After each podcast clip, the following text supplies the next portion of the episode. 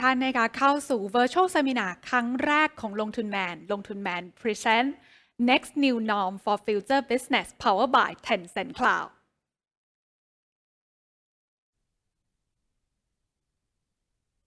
งานเสวนาที่จะทำให้ทุกท่านนะคะรู้ว่าอนาคตของการใช้จ่ายไลฟ์สไตล์แล้วก็ชีวิตของเรานั้นจะเปลี่ยนไปตลอดการอย่างไรกันบ้าง ในขณะที่ภาคธุรกิจเองนั้นจำเป็นที่จะต้องเปลี่ยนแปลงรับมือกับเรื่องของความท้าทายในอนาคตหลังจากนี้กันอย่างไร เพื่อให้ธุรกิจนั้นๆนะคะ กลายเป็นธุรกิจแห่งอนาคตให้ได้นะคะ วันนี้ค่ะทีน่าจะเป็นตัวแทนพาทุกท่าน เดินทางเข้าสู่โลกอนาคตไปพร้อม ๆ กันนั่นเอง และขอต้อนรับทุกท่านนะคะที่ทำการรับชมอยู่ผ่านทั้ง 2 ช่องทางค่ะ ช่องทางแรกสำหรับคนที่ลงทะเบียนล่วงหน้าเข้ามากว่า 700 ท่านนะคะ ที่รับชมกันผ่านทางซูมนะคะ ซึ่งใครที่ดูทางซูมอยู่ตอนนี้นะคะ เดี๋ยวตลอดช่วงของการเสวนานั้นจะมีการเปิดโอกาสให้ทุกท่านเนี่ยร่วมแสดงความคิดเห็นผ่านการทำโพลนะคะ แล้วก็ใครที่อยากจะร่วมถามคำถามสปีกเกอร์สกับเราเนี่ยก็สามารถพิมพ์คำถามนะคะ ผ่านช่องทาง Q&A กันได้ด้วยเช่นเดียวกันนะคะ ส่วนอีกหนึ่งช่องทางนะคะก็คือช่องทางของการไลฟ์ผ่าน Facebook และ YouTube ของลงทุนแมนนะคะ ซึ่งทุกท่านนั้นก็สามารถแสดงความคิดเห็นนะคะ ผ่าน comment รวมไปถึงถามคำถาม speaker ได้เข้ามาด้วยเช่นเดียวกันนะคะ ซึ่งคำถามไหนนะคะที่ถูกคัดเลือกมาร่วมพูดคุยกับ speaker ของเราในช่วงท้ายของการเสวนาวันนี้เนี่ยก็จะมีรางวัลเล็กๆ น้อยๆนะคะ เป็น Starbucks Set ส่งให้ถึงบ้านกันเลยทีเดียวค่ะ และก่อนที่เราจะไปเริ่มต้นนะคะ งานเสวนาในวันนี้นะคะ ต้องบอกว่าสำหรับใครหลาย ๆ คนที่เห็น topic นี้แล้ว เรากำลังจะชวนทุกคนเนี่ยมาคุยกันนะคะว่า คุณคิดว่าในอนาคตเนี่ยเรื่องของพฤติกรรมการบริโภคของเรา พฤติกรรมไลฟ์สไตล์ของเรา พฤติกรรมการจับจ่ายของเรา จะเปลี่ยนไปมากน้อยขนาดไหนนะคะ วันนี้เราอยากให้คุณเนี่ยมาทำโพลแสดงความคิดเห็นกันในช่วงแรกกับพวกเราสักนิดนึงก่อนค่ะ โพลข้อแรกนะคะ ก่อนที่จะไปหาคำตอบเหล่านี้กันสำรวจตัวเองกันสักนิดนึงนะคะ อยากรู้ค่ะว่า 30 วินาทีนี้ที่จะชวนคนในซูมกว่า 700 ท่านที่ลงทะเบียนเข้ามาเนี่ยนะคะ ลองโหวตนิดนึงว่า ณวันนี้คุณคิดว่าในชีวิตประจำวันของเราตอนนี้เนี่ยนะคะ ขาดธุรกิจหรือบริการไหนไม่ได้มากที่สุดนะคะ คือเรียกว่าก่อนหน้านี้อาจจะไม่เคยมี แต่พอวันนี้มีแล้วเนี่ยแล้วถ้าหลังจากนี้ไม่มีอีกชีวิตเราลำบากแน่นอน ข้อแรกช้อปปิ้งออนไลน์ข้อ 2 การใช้จ่ายแบบไร้เงินสด ข้อ 3 การสั่งอาหารออนไลน์ และข้อ 4 การเสพความบันเทิงผ่าน streaming platform ทั้งหลายคนที่ปรากฏกันอยู่ตรงนี้นะคะ โอ้โห น่าสนใจมากค่ะ ว่าคนส่วนใหญ่เนี่ยบอกว่าเราจะใช้จ่ายแบบไร้เงินสด คือจริง ๆ ต้องบอกว่าช่วงเวลาที่ผ่านมาโควิด -19 ทำให้เราเนี่ยหลีกเลี่ยงการใช้เงินสดนะคะ แล้วตอนนี้เราก็คุ้นชินกับเรื่องของ cashless society กันเป็นที่เรียบร้อยแล้ว กว่า 35%ค่ะ ตอบว่า ถ้าเราขาดสิ่งนี้เนี่ยเราอาจจะใช้ชีวิตลำบากเลยนะคะ เรื่องของการใช้จ่ายผ่าน QR code การโอนเงินผ่านแอปพลิเคชันต่างๆเนี่ยนะคะทำให้เรามีชีวิตความสะดวกสบายมากยิ่งขึ้น อันดับที่ 2 27%ก็คือเรื่องของการช้อปปิ้งออนไลน์ อันนี้จริงที่สุดเลยนะคะ เพราะว่าเรารู้สึกว่าตอนนี้เวลาจะซื้อของหาของอะไรเนี่ยโอ้โห บนออนไลน์มันง่ายไปหมดเลยนะคะฉะนั้นแล้วคนอาจจะรู้สึกว่าเรา เสพติดนะคะการช้อปปิ้งออนไลน์ไปแล้วนะคะเพราะว่ามันเพิ่มความสะดวกสบายให้เราจริง ๆ ส่วนอีก 2 ข้อที่เหลือเนี่ยได้มาเท่า ๆกันค่ะ เรื่องของการสั่งอาหารออนไลน์นะคะ19%นะคะแล้วก็เรื่องของการเสพความบันเทิงนะคะผ่านรูปแบบของ streaming platform ทั้งหลายนั่นเองนะคะ ก็ต้องบอกว่าสำหรับตัวทีน่าเองเนี่ยส่วนตัวนะ ถ้าจะบอกว่าอะไรขาดไม่ได้มากที่สุดตอนนี้ต้องบอกว่าเป็นเรื่องของการสั่งอาหารออนไลน์นะคะ เพราะว่า สามมื้อเนี่ยนะคะ ก็ 2 มื้อค่ะแน่นอนยังไงก็ต้องสั่งนะคะ เพราะว่าสะดวกสบายมากยิ่งขึ้นนะคะ แล้วก็โปรโมชั่นแคมเปญต่างๆ เข้ามากันเพียบจริงๆ แล้วช้อปปิ้งออนไลน์ก็ไม่แพ้กันนะคะ ซึ่งทั้งหมดทั้งมวลนี้นะคะ อะไรที่ทำให้เรานั้นเข้าไปเรื่องของการใช้บริการเหล่านี้ในความถี่ที่มากขนาดนี้นะคะ มันเป็นเรื่องของพฤติกรรมผู้บริโภคที่เปลี่ยนไปจริง ๆ หรือบรรดาเจ้าของแพลตฟอร์มเหล่านี้เนี่ยเขาเห็น Data อะไรบางอย่าง แล้วเขาสามารถพัฒนาต่อยอดทำให้เรานั้นติดใจเข้าไปใช้บริการเขามากยิ่งขึ้น ตรงนี้มันมีอะไรซ่อนอยู่กันบ้าง วันนี้เดี๋ยวเราจะมาหาคำตอบตรงนี้กันค่ะ แน่นอนนะคะว่าเรื่องของการใช้ชีวิตที่เปลี่ยนแปลงไปอย่างมากในช่วงเวลาไม่กี่ปีที่ผ่านมาเนี่ยนะคะ สังเกตไหมคะว่าหลาย ๆ อย่างนั้นมันถูกเปลี่ยนแปลงขึ้นในอัตราเร่งนะคะ พฤติกรรมการใช้ชีวิตแบบไหน ที่หลังจากนี้มันจะเปลี่ยนไปตลอดการ Future of Consumer จะเป็นยังไงกันบ้าง ในช่วงแรกนี้อยากชวนทุกคนมาหาคำตอบกับสปีกเกอร์ท่านแรกของเรา ดรการดีเลียวไพโรธหัวหน้าคณะที่ปรึกษา Future t e l Lab by MQDC ค่ะ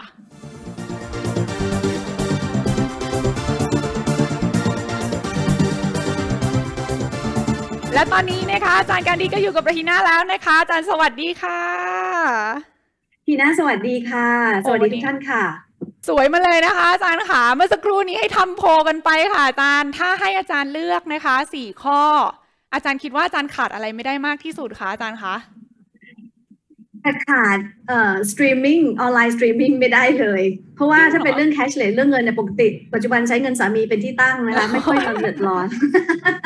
เพราะฉะนั้นอันนี้ขาดได้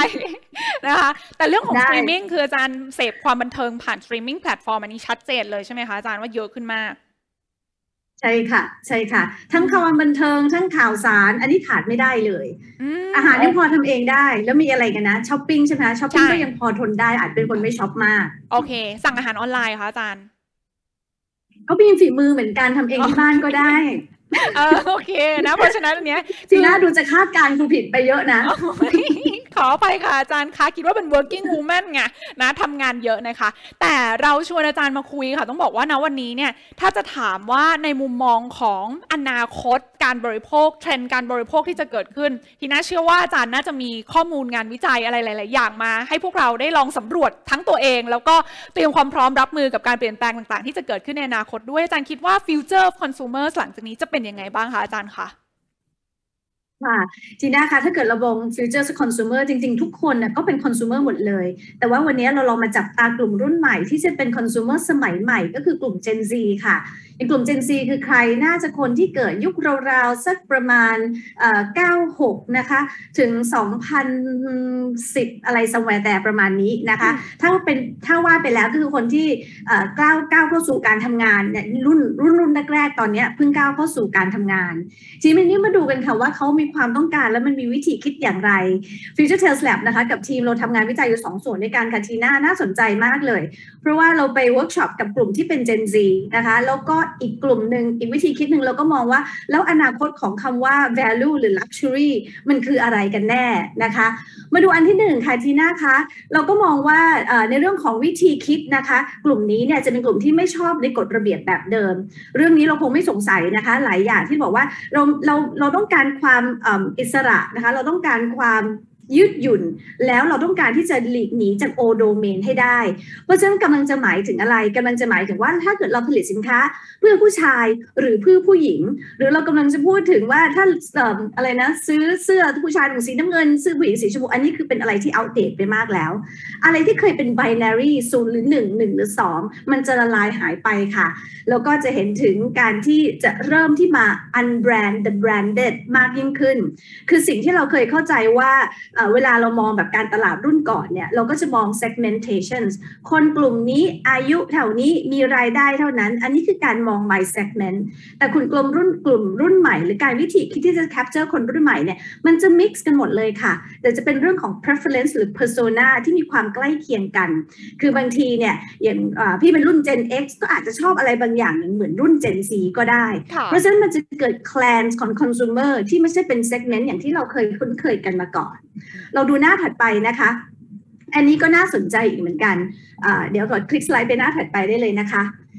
อันถัดไปเนี่ยสิ่งหนึ่งที่เราให้ความสำคัญคือว่าพอเราอยู่ในโลกดิจิทัลแล้วปุ๊บเนี่ยเราเข้าใจดีว่าอะไรก็ตามที่มันสามารถที่จะดิจิทัลได้ มันจะสามารถคัสตอมไมซ์ได้ เพราะฉะนั้นอย่างต้นทางที่ทีน่าได้ถามว่าอะไรที่เราขาดไม่ได้มากที่สุด จริงๆแล้วเนี่ยเป็นแค่สี่ตัวเลือกท็อปๆใช่ไหมคะ แต่มันคือทุกอย่างเลยทั้งบริการทั้งผลิตภัณฑ์ ถ้ามันเป็นแบบนั้นแล้วเนี่ยทุกอย่างเพราะฉะนั้นความคาดหวังของพวกเราเองไม่ต้องให้ถึงรุ่น Gen Z ก็ได้ เราคาดหวังไม่ใช่เพียงแค่ค่ customize เท่านั้นเราคาดหวังไปถึง individualize เลย ก็คือว่าในระดับส่วนบุคคลอย่างที่เราชอบ มันก็มีตั้งแต่ว่าวิธีคิด consumer ที่วิธีคิดว่าจะเลือกที่ทำงานที่ไหนไม่ได้ติดกรอบของว่าจะต้องอยู่เมืองนี้หรือเมืองนั้นเท่านั้นและจะเป็นที่ไหนก็ได้ที่เขาพึงพอใจ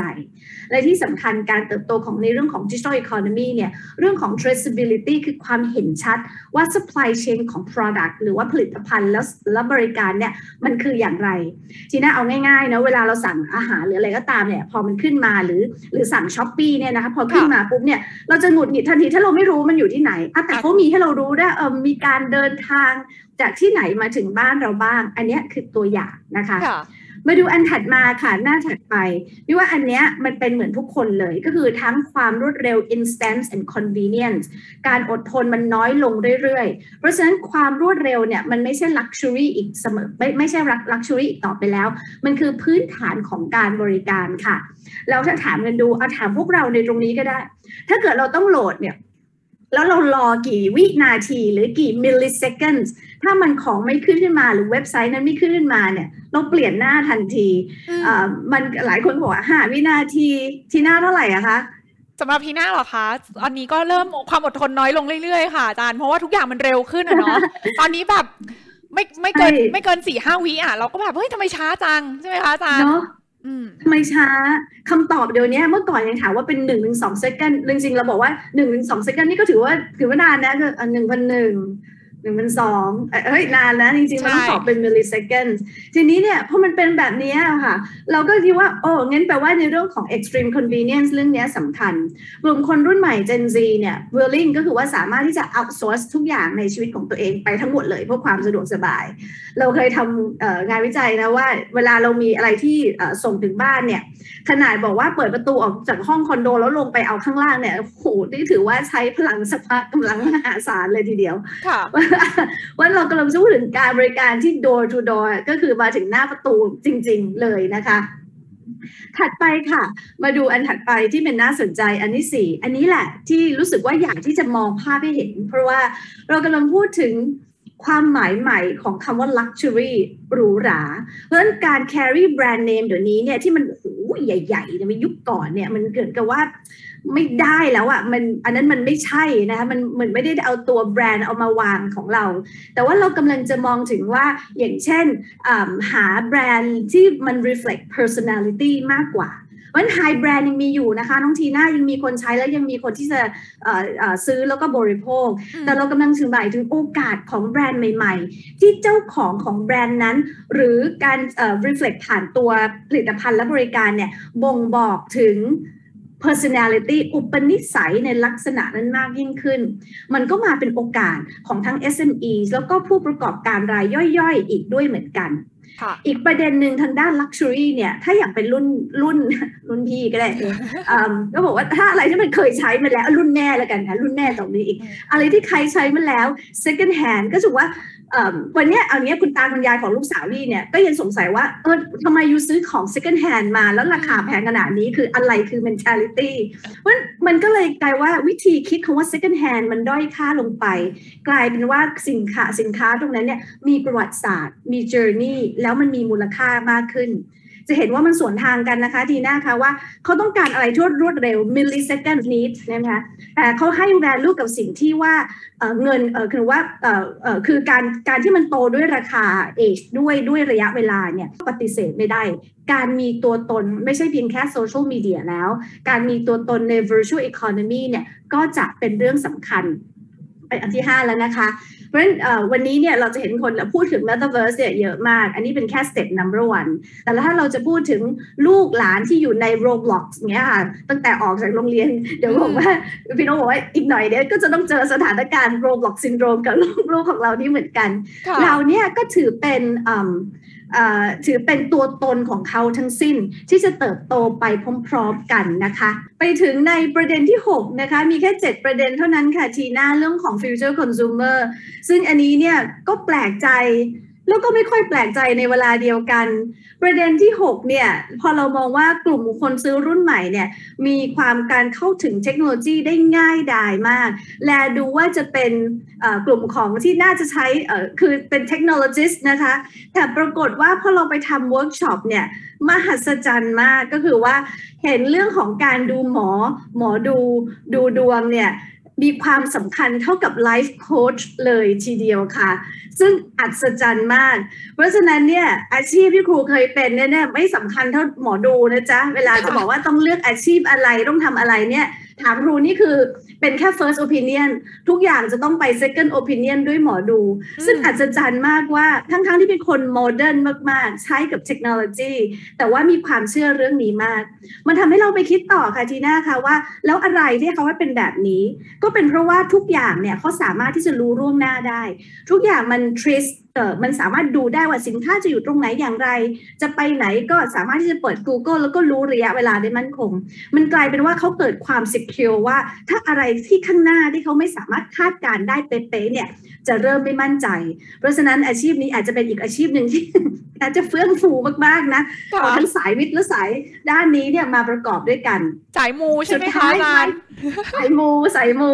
ประมาณว่า คือมันถึงไอ้คำว่าวันไหนใส่เสื้ออะไรนะจีน่ามันเป็นเรื่องปกติแล้วนะอ่าว่าจะซื้อบ้านซื้อที่เอาห่วงจุ้ยอันนั้นเป็นเรื่องปกติเพลนวานิลามาก แต่ถ้าไปเจอรุ่นขั้นกว่าคือว่าอาหารตอนเที่ยงเนี่ยจะต้องกินอะไรเพื่อเสริมดวงเนี่ยอันนี้ฮาสุดๆ แล้วมันก็มีจริงด้วยนะโหจริง ๆ ค่ะ อาจารย์ค่ะอาชีพอาจารย์ตอนนี้ก็เป็นนักอนาคตศาสตร์นะคะ ก็คล้าย ๆ กับเป็น fortune teller ในในอินเวใช่ไหมคะอาจารย์คะ โอ้ยตอนนี้จะเป็น future แล้วค่ะ ประมาณนี้ค่ะเพราะอันนี้มันคงไม่ใช่ มันไม่สามารถที่จะไปแบบเออทำขนาดนั้นได้แต่มันก็เป็นเรื่องที่น่าสนใจนะคะใช่สุดท้ายท้ายที่สุดอันที่เจ็ดแล้วค่ะจีน่าเรื่องของความรับผิดชอบต่อ สิ่งแวดล้อม planet first แต่อันนี้มันเป็นเรื่องจริงจริงเพราะมันมีการที่เกิดความกดดันมากขึ้นเรื่อยๆนะคะ แต่คุณอยากจะชวนทีหน้าไปดูหน้าถัดไปเออที่อันนี้เอามาจากของ PwC พอเราเปรียบเทียบวงข้างในนะนี่เหมือนเลคเชอร์เลยนะ วงข้างในเนี่ยจะเป็นของคนไทย วงข้างนอกเนี่ยคือจะเป็นค่าเฉลี่ยของโลก พอถามว่าตั้งใจจะซื้อของที่ eco friendly ใช่ไหมคะะมากกว่าใช่หรือไม่ จะเห็นว่าของคนไทยเนี่ยมีอัตราที่สูงกว่าต่างประเทศนะคะ แปลว่าคอน sumer ไทยเนี่ยในเรื่องของ environment คือสิ่งแวดล้อมเนี่ยเขาให้ความสำคัญมากเมื่อเปรียบเทียบกับค่าเฉลี่ยของโลก น่าดีใจนะคะดีน่าค่ะ แต่ไปดูอีกหน้าหนึ่ง อันนี้ก็ฮาเหมือนกันอ่านแล้วอ่านอีกเพื่อทำความเข้าใจว่าดิฉันที่เข้าใจมันถูกไหม เพราะว่าหน้าที่แล้วเนี่ยบอกว่าใช่ ต้องโลกนี้สำคัญ แต่พอเรื่องเอเรื่องเดียวกันค่ะเขาเปลี่ยนคำถามว่า ถ้าจะต้องเลือกระหว่างใช้ single use เอ่อ material พวกหลอดพลาสติกไอ้นู่นไอ้นี่ไอ้นั่น เพราะว่าถ้ามีความกังวลถึงสุขภาพ ปรากฏว่าคน sumer ไทยพลิกเกมฮะบอกว่า 75%ก็ถือว่าเอ่อเลือกที่ใช้ single use material ก่อน อาการว่ารักโลกแค่ไหน แต่กลัวตายมากกว่าค่ะ เพราะฉะนั้นเนี่ยมันมันมีความมันมีความน่าสนใจมากกับคอน sumer ของไทยเรากับอนาคตนะคะ เพราะเราคงจะต้องตีความตรงนี้กันดีๆ ค่ะ อืมอืมโอเคค่ะ อาจารย์เห็นภาพมากเลยค่ะ กับ 7 เทรนด์สำคัญใช่ไหมคะอาจารย์ที่ต้องบอกว่า อันนี้มันเป็นพฤติกรรมของผู้บริโภค ซึ่งทีน่าว่ามันไม่น่าจะอยู่ได้แค่เจนซีแล้ว เพราะว่าเจนอื่นๆเนาะก็ รู้สึกแบบนี้มากขึ้นเรื่อย ๆ เหมือนกัน อาจารย์คิดว่าถ้าในมุมของอาจารย์เองอะไรที่มันเป็นตัวเร่งให้คนส่วนใหญ่เนี่ยต้องการทั้งความรวดเร็ว ความสะดวกสบาย แต่ฉันก็อยากได้ความยูนิคของฉัน แล้วฉันก็อยากจะรักโลกด้วยในเวลาเดียวกันเนี่ยนะคะ ทุกอย่างมันด่วนมันดูเหมือนมีความย้อนแย้งกันอยู่ในตัวนิดนึงนะคะอาจารย์ แต่อาจารย์คิดว่าอะไรคือคือปัจจัยขับเคลื่อนสำคัญที่ทำให้คอน sumer เนี่ยเริ่มมีพฤติกรรมความต้องการแบบนี้บ้างคะอาจารย์คะ น่าจะเป็นในเรื่องของวิถีชีวิตที่อยู่กับเทคโนโลยีมากขึ้นค่ะ ความรวดเร็ว ความชัดเจน ความคาดการได้เป็นรายนาทีทำให้เราเนี่ยมีความคาดหวังที่ปรับไปอีกรูปแบบหนึ่งเพราะฉะนั้นเรื่องของ instant convenience เนี่ยก็เลยจะกลายเป็นพื้นฐานสำคัญนะถ้าจะให้ต่อว่าปัจจัยหนึ่งอันดับอันหลักอันต้นคืออะไร ก็น่าจะเป็นในเรื่องของการเข้าถึงเทคโนโลยีค่ะอืม เห็นภาพทีเดียวค่ะอาจารย์ขอบพระคุณอาจารย์มากๆเลยเดี๋ยวยังไงแล้ว อาจารย์ยังอยู่กับเราต่อนะคะ อาจารย์จะมาร่วมพูดคุยกับ speaker ของเราอีกทั้ง 3 ท่านด้วยนะคะ วงรอบ 2 เดี๋ยวเราจะชวนอาจารย์มาคุยว่า แล้วพอเราเห็นเทรนด์แบบนี้ภาคธุรกิจควรจะต้องเตรียมพร้อมรับมือแล้วก็ปรับตัวยังไงด้วยนะคะอาจารย์เดี๋ยวตอนนี้ให้อาจารย์ไปพักสักครู่หนึ่งก่อนนะคะ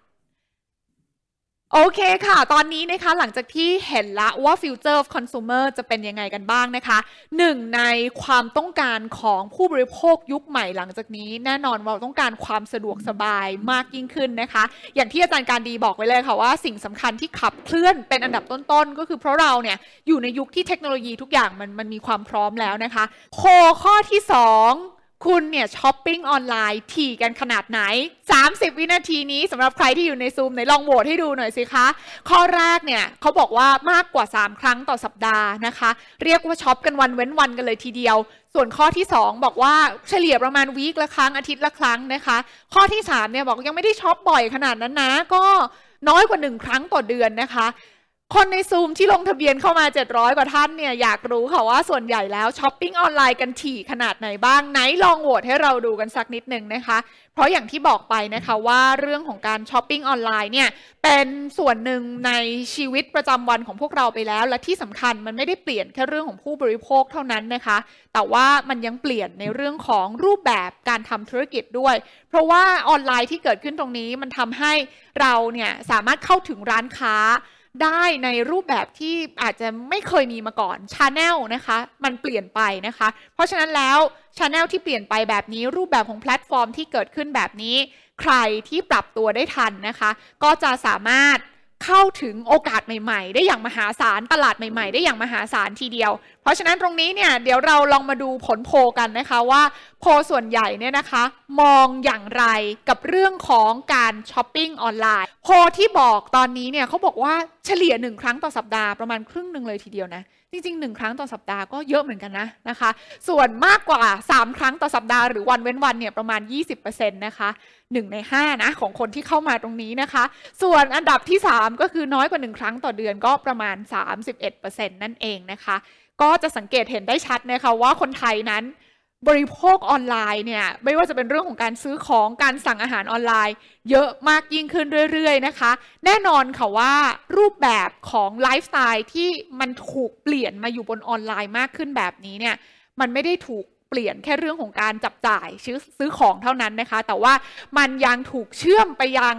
โลกต่างๆนะคะ ทั้งเรื่องของการเสพความบันเทิงด้วยนะคะ การเล่นเกมด้วยนะคะ ซึ่งหนึ่งใน speaker ที่วันนี้ตอบรับมาร่วมแชร์ข้อมูล insight ตรงนี้กับเราเนี่ยน่าจะเป็นหนึ่งคนที่ให้ข้อมูลแล้วก็ให้ insight ตรงนี้ได้ชัดเจนทีเดียวว่าจาก Data ที่เขาเห็นกันแบบนี้เนี่ยเขากำลังตีความว่าอะไร เทรนอะไรที่จะเกิดขึ้นกับ future lifestyle ของคนไทยหลังจากนี้กันบ้าง วันนี้เราชวนคุณนกมณีรัตน์อนุโลมสมบัติประธานเจ้าหน้าที่บริหาร 4 ประเทศไทยมาร่วมพูดคุยกันค่ะ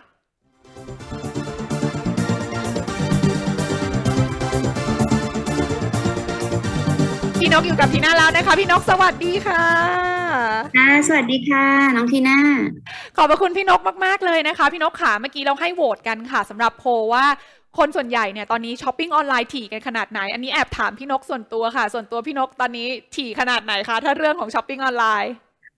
ถี่มากเลยค่ะ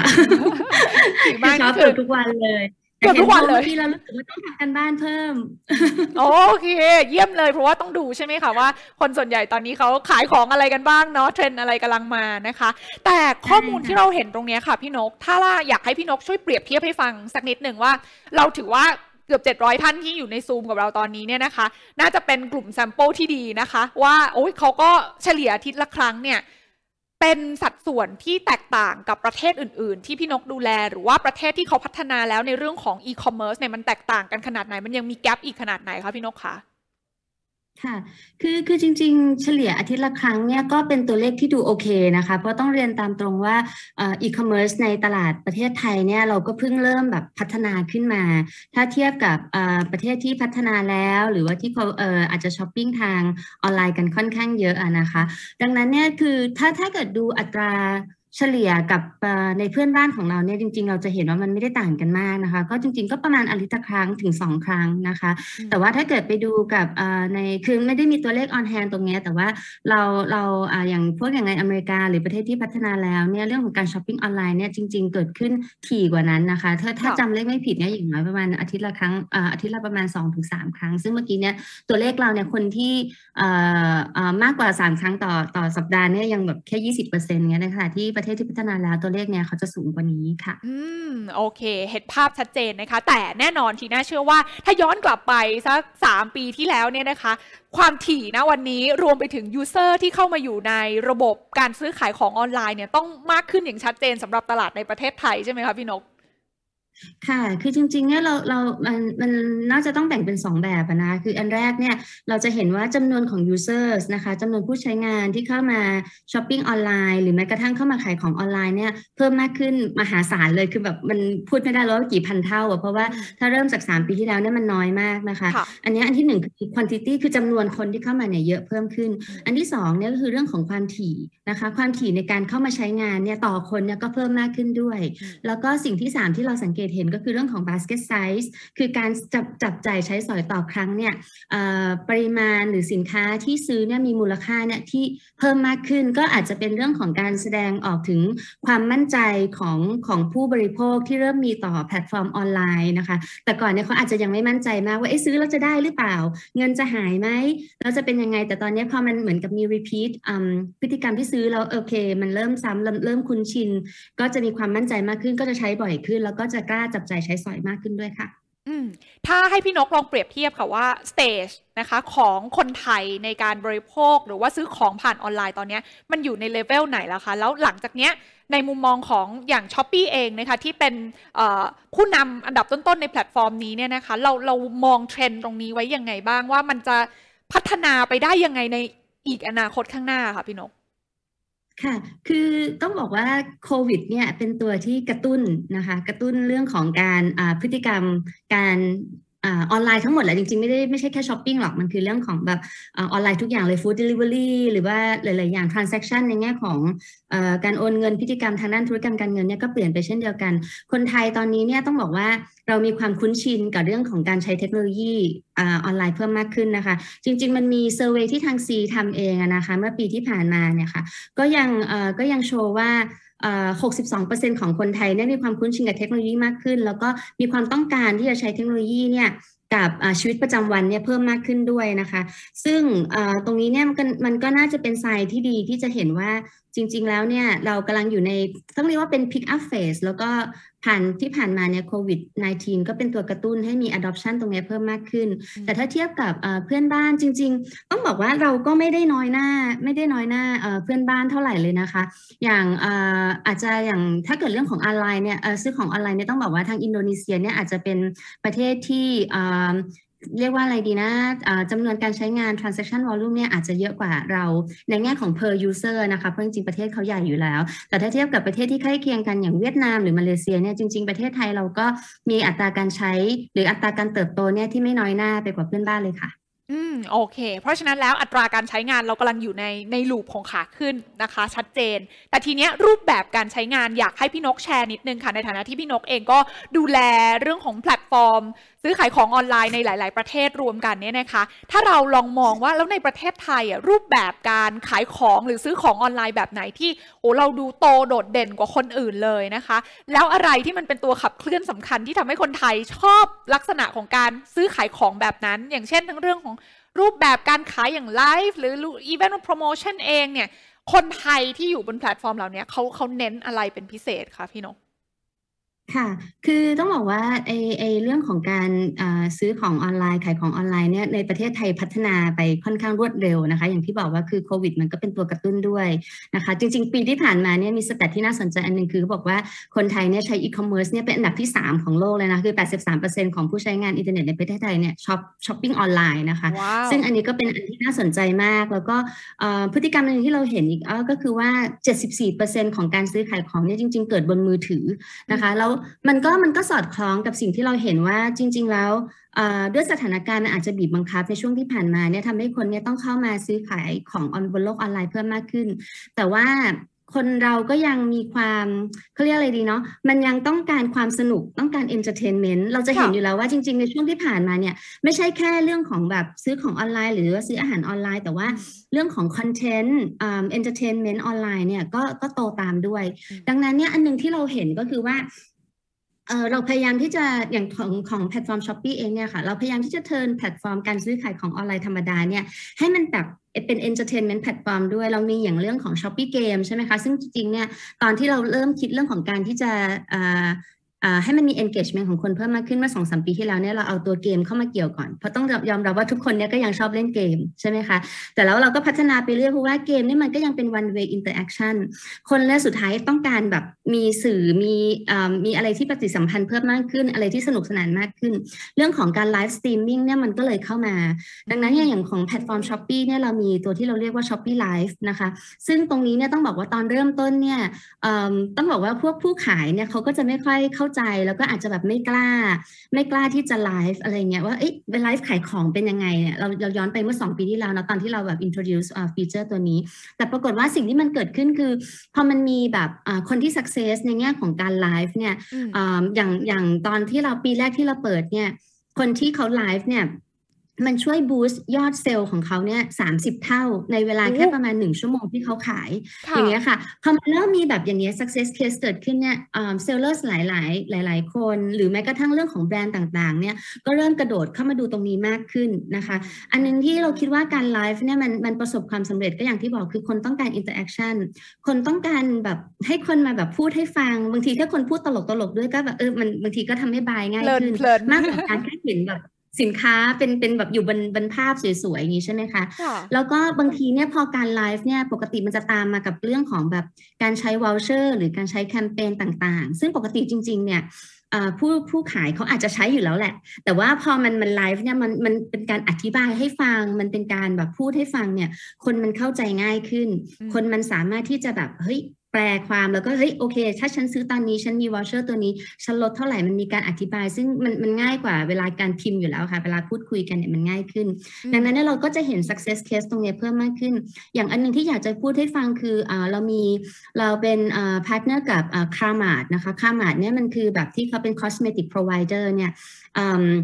เขาก็ทำตัว s h อ p e e Live เนี่ยครั้งแรกเหมือนกัน ปรากฏว่าประสบความสำเร็จมากๆเลย ในในครั้งแรกที่เขาทำไลฟ์เนี่ยมียอดวิวนะคะ ยอดวิวมีคนเข้ามาดูเนี่ยพร้อมกันประมาณแบบล้านคนอย่างเงี้ยค่ะ แล้วก็ทำให้ยอด engagement ใช่เออเยอะมาก แล้วก็ engagement เนี่ยคือแบบมีกดไลค์กดคลิกมีคอมเมนต์เนี่ยเป็นหนึ่งล้านครั้งภายในหนึ่งชั่วโมง แล้วก็สามารถขายของได้แบบว่าในในชั่วโมงนั้นเนี่ยสามารถมีออเดอร์ที่แบบ place เลย in place เนี่ย260ออเดอร์นะคะ ซึ่งอันนี้เป็น successful case มาก หรืออย่างแบบเนสเล่นมเนสเล่อย่างเงี้ยค่ะคือนมแบบขายขายแบบเอ่อโปรโมทนมอย่างเงี้ยเขาก็ไปใช้ยูทูบเบอร์ไม่รู้น้องที่น่ารู้จักน้องเอิร์ธกับน้องมิกซ์ไหมอะไรเงี้ยเขาก็ใช้ ใช้น้องน้องน้องยูทูบเบอร์เนี่ยมามาไลฟ์ให้ฟังอย่างเงี้ยค่ะ ในในช่วงแค่แบบชั่วโมงเดียวเนี่ย มันทำให้ยอดเซลล์เขาเพิ่มขึ้นถึง 15 เท่าในช่วงนั้นอย่างเงี้ยคือพอมันมี success case แบบนี้คนเริ่มเห็นว่าการไลฟ์เนี่ยมันมีอ่า engagement เพิ่มมากขึ้น มันคนคนเข้ามาซื้อก็ก็สนุกด้วยอะไรเงี้ยมันก็เลยทำให้ช่วงนี้จริง ๆ ต้องเห็นเราเราจริง ๆ ไม่ใช่แค่ Shopee platform เนาะในแพลตฟอร์มอื่นๆเนี่ยเราก็เห็นเรื่องของการ live streaming การไลฟ์ขายของเนี่ยมันกลายเป็นเรื่องที่แบบ ทุกคนกระโดดเข้ามาทำกันหมดเลยค่ะค่ะ แสดงว่าสำหรับตลาดประเทศไทยเรื่องของการไลฟ์ขายของนี่แบบเป็นจุดเด่นมากเลยใช่ไหมคะพี่นกใช่ค่ะ ถ้าเทียบกับประเทศอื่นๆ นี่เราสัดส่วนของแบบ success case ของการไลฟ์ขายของหรือว่าคนที่ซื้อของผ่านการไลฟ์เนี่ยเรามากกว่าประเทศอื่นๆไหมคะ ถ้าเทียบในในใน platform Shopee เหมือนกันนะคะ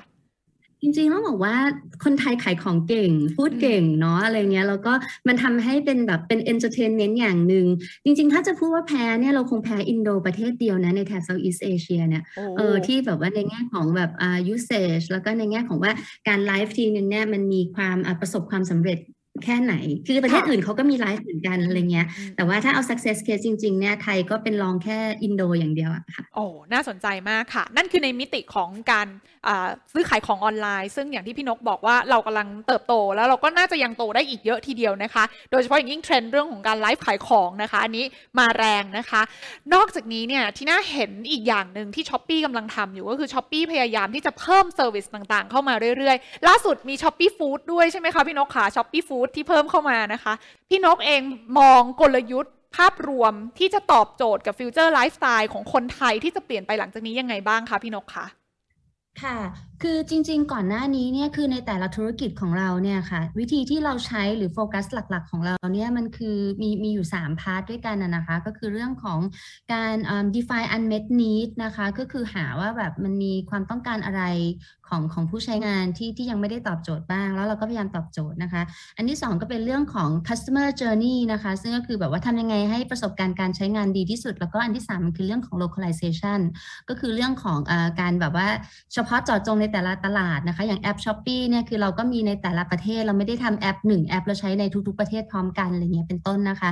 ซึ่งต้องคิดว่าตรงนี้มันก็ทำให้เราแบบโตขึ้นมาได้ถึงวันนี้ แต่ว่าออย่างที่คุณทีน่าถามว่า next เนี่ยมันคืออะไรเนี่ยเราคิดว่า key driver ถัดไปของเราจริงๆเนี่ยมันคือเรื่องของ data driven นะคะ ซึ่งจะสอดคล้องกันเมื่อกี้ที่พี่อ้อพูดนิดนึงเพราะนกเชื่อว่า in the future เนี่ย ความต้องการของคนเนี่ย มันจะไม่ได้เป็นบายเจนละมันมันมันมันไม่ได้เป็นแบบว่าเฮ้ยตัดกันได้ว่าอายุเท่านี้เพศนี้ชอบแบบนี้อะไรเงี้ย แต่มันคือแบบ ของใครของมันความชอบของแต่ละคนมันจะไม่เหมือนกันละแล้วสิ่งที่เราจะทำให้เรา offer เขาได้เนี่ยมันคือเรื่องของ Data นะคะ Data ที่เราสามารถที่จะแบบ collect ได้จากตอนนี้จริง ๆ ต้องบอกว่าตอนที่ทุกอย่างเนี่ยมันพอมันออนไลน์เนี่ยมันมีคนใช้เพิ่มมากขึ้นเนี่ยมันทำให้เอ่อเป็นโอกาสจริง ๆ ของทุกบริษัทเลยในการเก็บข้อมูลและทำการวิเคราะห์ และทำความเข้าใจลูกค้าของตนเองมากขึ้น อย่างของทาง s h อ p e e เองเนี่ย เราก็มีการใช้ Data เยอะเหมือนกันนะคะ เพื่อทำเรื่องของ personalization เรื่องของ engagement แล้วก็เรื่องของ social media ต่างอืมๆซึ่งแบบอะถ้ายกตัวอย่างแบบอย่างของของ s h อ p e e อย่างเงี้ยมันก็คือเรื่องของแบบการใช้การใช้ search engine หรือว่าถ้าเกิดจะเอาไปทางแง่ว่าเฮ้ยจะ personalize กันยังไงเนี่ยก็คือเรื่องของที่เราแบบอาจจะมีว่า pop up ขึ้นมาว่าคุณอาจจะชอบสิ่งนี้ เพราะเราวิเคราะห์จากสิ่งที่คุณช้อปปิ้งสิ่งที่คุณตามหาหรือว่า search ในแพลตฟอร์ม s h อ p e e เนี่ยเราคิดว่าคุณน่าจะชอบอะไรอะไรจะเหมาะกับคุณ ตรงนี้มันก็เป็นสิ่งที่เราสามารถทำให้เกิดประสบการณ์ที่มันเป็นเฉพาะเจาะจง individualize อย่างที่เมื่อกี้นี้พี่อ้อพูดถึงได้ โดยการใช้ Data ทั้งหมดมามาประกอบ อันนี้เป็นอันที่เราเชื่อว่าเป็นฟิวเจอร์ที่มันจะเกิดขึ้น แต่ว่าทั้งนี้ทั้งนั้นเนี่ยอันหนึ่งที่เราเราเชื่อมากว่าตรงนี้เนี่ยมันทำให้คนใช้งานเนี่ยมีเขาเรียกอะไร experience ที่ดี แล้วก็อาจจะทำให้ขยายพายทำให้ ecosystem เนี่ยมันโตขึ้นได้ แต่ ecosystem จะโตได้อย่างแบบมีประสิทธิภาพหรือมีความเข้มแข็งเนี่ยคนคนต้องมีความรู้ความเข้าใจในการใช้ดิจิทัลต่างๆ ด้วย ซึ่งตรงนี้ทาง C เองเนี่ยเราให้ความสำคัญมาก ๆ เมื่อ 2 ปีที่แล้วเนี่ยจริงเรามีการเหมือน announce นะคะเป็นโครงการที่เราเรียกว่า 10 in 10 ก็คือทาง C Group เองเนี่ยเราต้องการที่จะช่วยพัฒนาผลักดันให้ให้ บุคคลเอ่อผู้คนต่างๆเนี่ยมีความรู้ทางด้านดิจิทัลเพิ่มมากขึ้นให้ได้ 10 ล้านคนใน 10 ปีนะคะ แล้วที่ผ่านมาเนี่ยสปีที่ผ่านมาเนี่ยในประเทศไทยเนี่ยเราช่วยเทรนไปได้แล้วประมาณ 3,000เอ่อ3.8 ล้านคนนะคะอืมซึ่งส่วนใหญ่เราจะเน้นไปในแง่ของการทำเรื่องของดิจิทัลลิเทเรซีค่ะทำให้เขารู้ทันการการใช้ digital tools ต่างๆ รวมไปถึงเรื่องของการอ่าฝึก ในแง่ของทักษะดิจิทัลเพื่อที่จะอ่าเข้าทำงานเป็น workforce ที่มี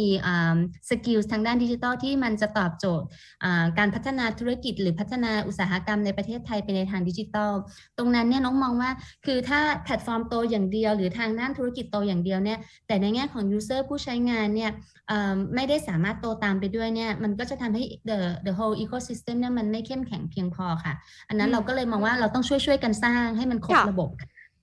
เห็นภาพทีเดียวค่ะ อย่างที่พี่นกบอกไว้นะคะว่าจริง ๆ แล้วเนี่ยไม่ได้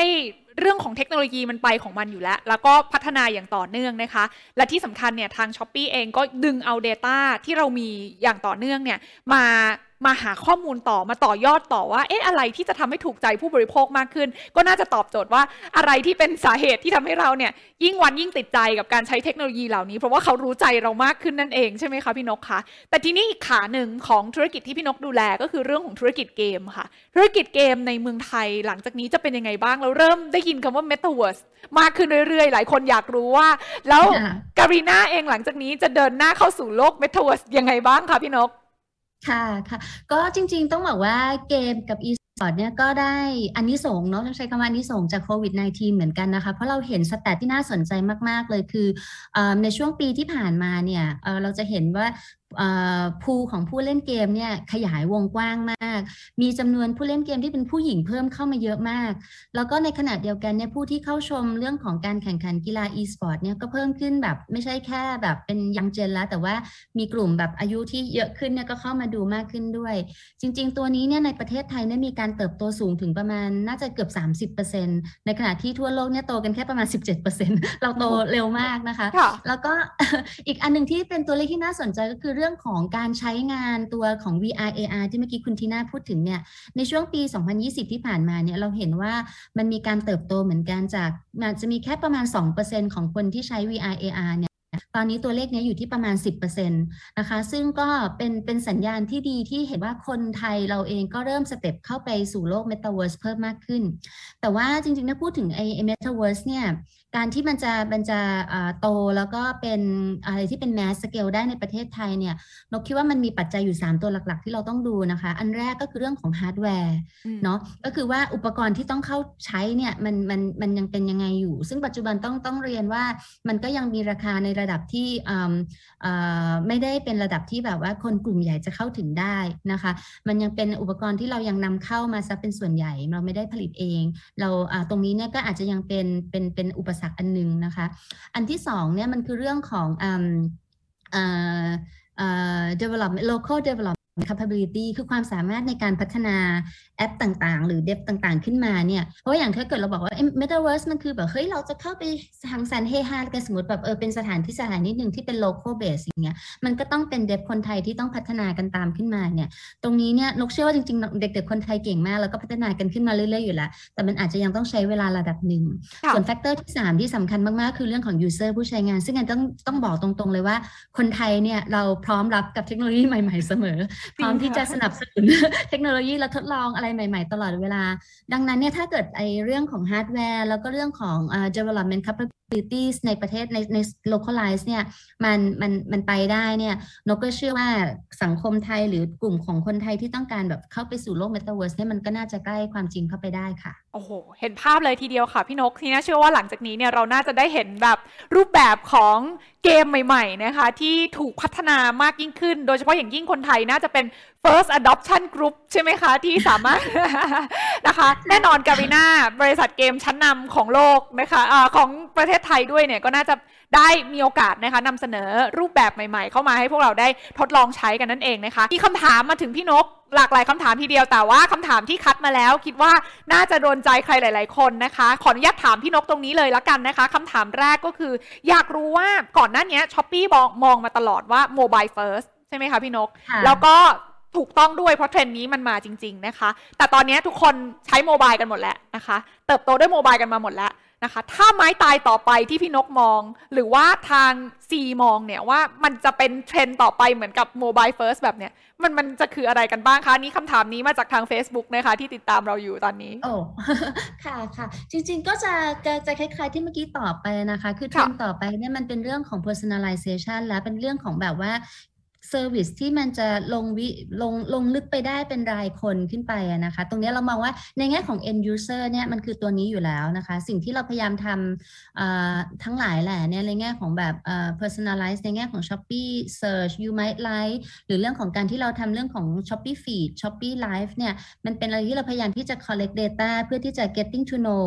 user ให้มากที่สุดเพื่อที่จะทำให้ประสบการณ์เนี่ยที่เราเสนอให้เนี่ยเป็นสิ่งที่ใกล้เคียงมากที่สุด หรือแม้กระทั่งในตัวของเกมเองของ Garena เองเนี่ยเราก็พยายามที่จะ pers- personalize ระดับหนึ่งเช่นเดียวกันคือเราจะทำความเข้าใจว่าผู้ที่เข้ามาเล่นเกมเนี่ยเขาอยู่ในเลเวลแบบไหน ดังนั้นเวลาเรา pair เขากับกับกับกลุ่มเนี่ยเราจะ pair เขาเนี่ยอยู่ในเลเวลที่ใกล้เคียงกันเพราะเราต้องการให้ถ้าเกิดเขาไปเจอคนที่แบบเลเวลแบบสูงมากๆเนี่ย เขาไปเล่นเกมเขาก็จะไม่สนุกละแล้วจะทำให้เขาแบบช a n c e ของการที่เขาจะ drop ออกจากเกมเนี่ยเยอะมาก ดังนั้นเราต้อง balance ตรงนี้ให้มันยังมี challenge แต่เขายังสามารถสนุกได้ด้วยอย่างนี้เป็นต้นนะคะ อันนี้คือฝั่งของ end user แต่ในขณะที่ฝั่งของคนที่เป็นแบบฝั่งของ SME หรืออะไรเงี้ยเรามองว่าจริง ๆ แล้วเนี่ย สิ่งที่มันจะทำให้มันดึงดึงดูดใจเขาไปต่อได้อาจจะไม่ได้ตอบโจทย์ว่าเฮ้ยfuture อีก 3 ปี 5 ปีมันคืออะไร แต่ว่านกคิดว่ามันคือเรื่องของ end to end อืมอืมการเชื่อมประสบการณ์ที่มัน seamless ทุกอย่างนะคะให้กับคนที่เป็น sellers ของเราเช่นเดียวกัน ตรงนี้ก็เป็นสิ่งที่ Shopee พยายามทำอยู่ แต่ถ้าเกิดว่าเอาเอายาวๆเลย3-5 ปีเนี่ยนกคิดว่าเทรนด์ที่มันจะมามากที่สุดเนี่ยมันน่าจะเป็นเรื่องของการเชื่อมโลกออนไลน์ to ออฟไลน์ที่มัน seamless มากขึ้นลองคิดดูถ้าสมมติเราบอกว่าเราแบบสั่ง food delivery ใช่ไหมคะจากร้าน ร้านนี้อย่างเงี้ย แล้วพอแบบว่าวันหนึ่งเนี่ยเราแบบไม่ได้จะกินแบบออนไลน์เราไปที่ร้านอะ่ะ แล้วร้านเขาเห็นเราเขารู้จักเราแล้วเขารู้ได้เลยว่าอาหารที่เราชอบมันคืออะไร แล้วเขา offer เราได้เลยเนี่ยนกคิดว่ามันคือเรื่องของการ seamless ในแง่ของประสบการณ์ออนไลน์ to ออฟไลน์ และการใช้ Data ที่มัน personalize ได้แล้ว provide Service หรือ Product ที่มันแบบโดนคนคนนั้นจริง ๆ อย่างเงี้ยค่ะ น่าจะเป็นอีก 3-5 ปีเนี่ยมันน่าจะเป็นเทรนที่เราน่าจะเห็นเยอะขึ้น ในโลกของเราอะค่ะอ่าโอเค เพราะฉะนั้นคำถามนี้ที่เมื่อสักครู่ถามมาว่า ถ้าก่อนหน้านี้มองว่า Mobile First เป็นท่าไม้ตายหลังจากนี้ พี่นกมองว่าอะไรคือท่าไม้ตายถัดไป ก็น่าจะเป็นเรื่องของ personalization นะคะ กับเรื่องของ seamless ทำยังไงก็ได้ให้ออนไลน์กับออฟไลน์มันมัน seamless ที่สุดนั่นเองนะคะคำถามที่ 2 ค่ะพี่นกขาอีกหนึ่งคำถามนะคะที่เราคัดมาก็คือเรื่องของ s h อ p e e Food มีคนสนใจอยากรู้เบื้องหลังแนวคิดที่มารุกธุรกิจ Food Delivery ค่ะ ช่วงนี้เริ่มเห็นไรเดอร์ของ Shopee Food เยอะมากนะคะ มีความคิดเห็นยังไงกับเรื่องนี้แล้วตั้งใจจะมาบุกตลาดนี้ยังไงบ้างคะพี่นกคะ ค่ะ จริง ๆ คือมันก็ย้อนกลับไปที่บอกว่าเราต้องการที่จะเสนอประสบการณ์ที่ดีที่สุดและครบถ้วนมากที่สุดให้ user ของเราอะค่ะ ซึ่งเราก็ต้องบอกว่ายูเซอร์ของแพลตฟอร์ม s h อ p e e เนี่ยก็มีมี demand มีความต้องการในหลาย ๆ แบบ ซึ่งก่อนหน้านี้เราก็พยายามที่จะ add หลาย ๆ อย่าง ตั้งแต่ท่านรับตั้งแต่ day one เนี่ยตอน s h อ p e e ในวันแรกเลยเนี่ยเราเป็นแค่แบบ C2C marketplace แต่ว่ามันก็เริ่มมี demand ของการต้องการซื้อของแบรนด์ ต้องการซื้อของที่มีแบบเป็น partner กันเงี้ยเราก็เลยเริ่มเรื่องของแบบ Shopee Mall ใช่ไหมคะ แล้วก็ใส่ feature ต่างๆ ใส่เรื่องของ deals เนี่ยมีการซื้อ voucher ถูกๆ แล้วก็ไปใช้บนโลกของแบบออฟไลน์ได้เนี่ย Shopee Food ก็เป็นอีกหนึ่งบริการหรือจริงๆ เราก็มีแอร์ตอนแรก สุดนี้เราก็มี Air Shopee Travel นะคะก็คือมันเหมือนกับว่าเราต้องการที่จะเพราะเขามี demand ว่าเอ้พอเขาเข้ามาเนี่ยเขาต้องการ service อะไรบ้าง เราก็เลยมองว่าเรื่องของแน่นอนค่ะ คนก็ต้องกินใช่ไหมคะคนก็ต้องเที่ยวอะไรเงี้ยค่ะ เราก็มองว่าตรงนี้มันเป็นบริการที่เราใส่เข้ามาเพื่อเติมเต็มและตอบโจทย์กลุ่มของผู้ใช้งานที่อยู่บนแพลตฟอร์ม Shopee ดีกว่าค่ะ อืม โอเคค่ะ เพราะฉะนั้นหลังจากนี้อาจจะมีมากกว่าเรื่อง food เรื่อง travel ก็ได้อะไรก็ตามที่ตอบโจทย์เรื่องของไลฟ์สไตล์นะคะ เราน่าจะเห็นการพัฒนาบริการจาก Shopee มากยิ่งขึ้นด้วยนะคะ วันนี้ขอบพระคุณพี่นกมากๆเลยนะคะ สละเวลามาร่วมพูดคุยกับเรานะคะ ขอบพระคุณมากค่ะพี่นกค่ะดีค่ะสวัสดีค่ะ ได้ค่ะ นี่คือเรื่องของ future lifestyle นะคะ ที่นำมาฝากกันค่ะ อีกหนึ่ง future ที่วันนี้เราไม่คุยไม่ได้เลยนะคะ แล้วก็เป็นอีกหนึ่ง สิ่งสำคัญที่หลาย ๆ คนบอกไว้ว่า โอ้โห หลังจากนี้ถ้าขาดสิ่งนี้เนี่ยน่าจะทำให้ชีวิตลำบากขึ้นเยอะเลยนะคะ นั่นก็คือเรื่องของการเดินหน้าเข้าสู่สังคมไร้เงินสดค่ะ แน่นอนว่าการเดินหน้าเข้าสู่สังคมไร้เงินสดทำให้เราไม่ต้องจับเงินสด มากขึ้นเรื่อย ๆ แบบนี้ทุกอย่างทำธุรกรรมผ่าน mobile application นะคะทุกอย่างเนี่ยทำการจ่ายตังกันรวมไปถึงอนาคตที่จะเป็นสินทรัพย์ดิจิทัลด้วยเนี่ยแล้วอย่างนี้ในเรื่องของการทำธุรกรรมในสถาบันการเงิน เรื่องของภาคธนาคารจะเป็นยังไงต่อไป เดี๋ยววันนี้เนี่ยเราจะมาหาคำตอบกันนะคะกับ speaker คนสำคัญของเราค่ะ พี่เหม่งสมโพธนะคะจาก KT Ventures นั่นเองค่ะ อะก่อนที่เราจะไปคุยกับพี่เหมงนะคะ เราขออนุญาตชวนทุกคนทำโพก่อนเลยละกันนะคะ ว่าตอนนี้เนี่ยนานแค่ไหนแล้วนะคะ ที่เราไม่ได้จับเงินสดนะคะอะมาดูกัน อยากให้ทุกคนเนี่ยลองช่วยโหวตกันนิดนึงนะคะ นานแค่ไหนแล้วที่เราไม่ได้หยิบเงินสดนะคะ เราจะได้เอาข้อมูลนี้ไปคุยกับพี่เหม่งเพิ่มเติมนะคะ ข้อแรกเนี่ยมากกว่า 1 เดือนแล้วนะคะ ที่ไม่ได้หยิบเงินสด แสดงว่าเราเข้าสู่สังคมไร้เงินสดแบบเต็มรูปแบบนะคะ หรือว่าเพิ่งหยิบ สัปดาห์ที่แล้วนะคะ สัปดาห์ที่แล้วก็ยังได้ใช้อยู่บ้างนะคะ แต่ว่าบางคนก็บอกว่าก็ยังใช้อยู่อย่างต่อเนื่องเลยนะคะสำหรับเรื่องของการใช้เงินสดนะคะ เพราะฉะนั้นแล้วเนี่ยใครที่ตอนนี้อยู่ในซูมของเรานะคะ ลองกดโหวตกันนิดนึงนะคะ ใครโหวตแล้วเนี่ยก็ลองดูค่ะว่าเพื่อนๆเนี่ยจะมองว่ายังไงกันบ้างนะคะ ส่วนใหญ่ตอนนี้เราเข้าสู่สังคมไร้เงินสดแบบสมบูรณ์แบบกันแล้วหรือยังนะคะสำหรับเรื่องของ cashless society นะคะ เพราะว่าอย่างที่บอกไปนะคะ วันนี้เนี่ยถ้าสมมติเราจะบอกว่าหนึ่งในอนาคตสำคัญเทรนด์สำคัญที่จะเปลี่ยนไปก็คือเราเข้าสู่เรื่องของการใช้จ่ายนะคะ ในรูปแบบที่ สักสิปีที่แล้วเราอาจจะนึกไม่ถึงเนาะว่าประเทศไทยเนี่ยเราจะเข้าสู่เรื่องของการไม่ต้องมีเงินสดมาใช้ในกระเป๋าตังค์เรา แล้วทุกอย่างมันเกิดขึ้นได้ seamless เลยเนี่ยนะคะ วันนี้เราก็เลยชวนคนนี้นะคะ นั่นก็คือพี่เหม่งรออยู่แล้วนะคะ ที่จะมาร่วมพูดคุยกันนะคะว่าเอ๊ะจริง ๆ แล้วเนี่ยในเรื่องของการเข้าสู่สังคมไร้เงินสด แล้วภาคสถาบันการเงินเขาเตรียมที่จะปรับตัวเรื่องนี้กันยังไงบ้างนะคะ ตอนนี้ผลโพลเราพร้อมแล้วมาดูกันค่ะ ว่า คิดว่าคนส่วนใหญ่ตอนนี้เนี่ย ใช้เงินสดมากน้อยขนาดไหนนะคะ เออแปลกจังนะคะเพิ่งหยิบเมื่อวานเลยนะคะ กว่าครึ่งหนึ่งก็ยังได้ใช้อยู่บ้าง แสดงว่าเราเนี่ยก็ยังอยู่ในโลกของอาการเปลี่ยนผ่านนะ ระหว่างเงินสด ไปยังเงินดิจิตอลนะคะ ในขณะที่คนบอกว่าสัปดาห์ที่แล้วยังใช้อยู่ประมาณ 33%แล้วก็มากกว่า 1 เดือนแล้วนะคะ 15%ก็ถือว่าเป็นจำนวนที่เยอะพอสมควรเหมือนกันนะคะ ที่ไม่ได้จับเงินสดเลยตลอดเดือนที่ผ่านมาเนี่ยนะคะ ก็ต้องบอกว่าเรื่องนี้เนี่ยจะส่งผลแล้วก็แปลความเป็นเทรนด์ได้อย่างไร Future of Bank หลังจากนี้จะเป็นยังไงกันบ้างนะคะ วันนี้ ปีกเกอร์ของเราพร้อมอยู่แล้วค่ะ นั่นก็คือพี่เหม่งสมโพศจันสมบูรณ์ CEO จาก KT Ventures Capital นั่นเอง พี่เหม่งสวัสดีค่ะ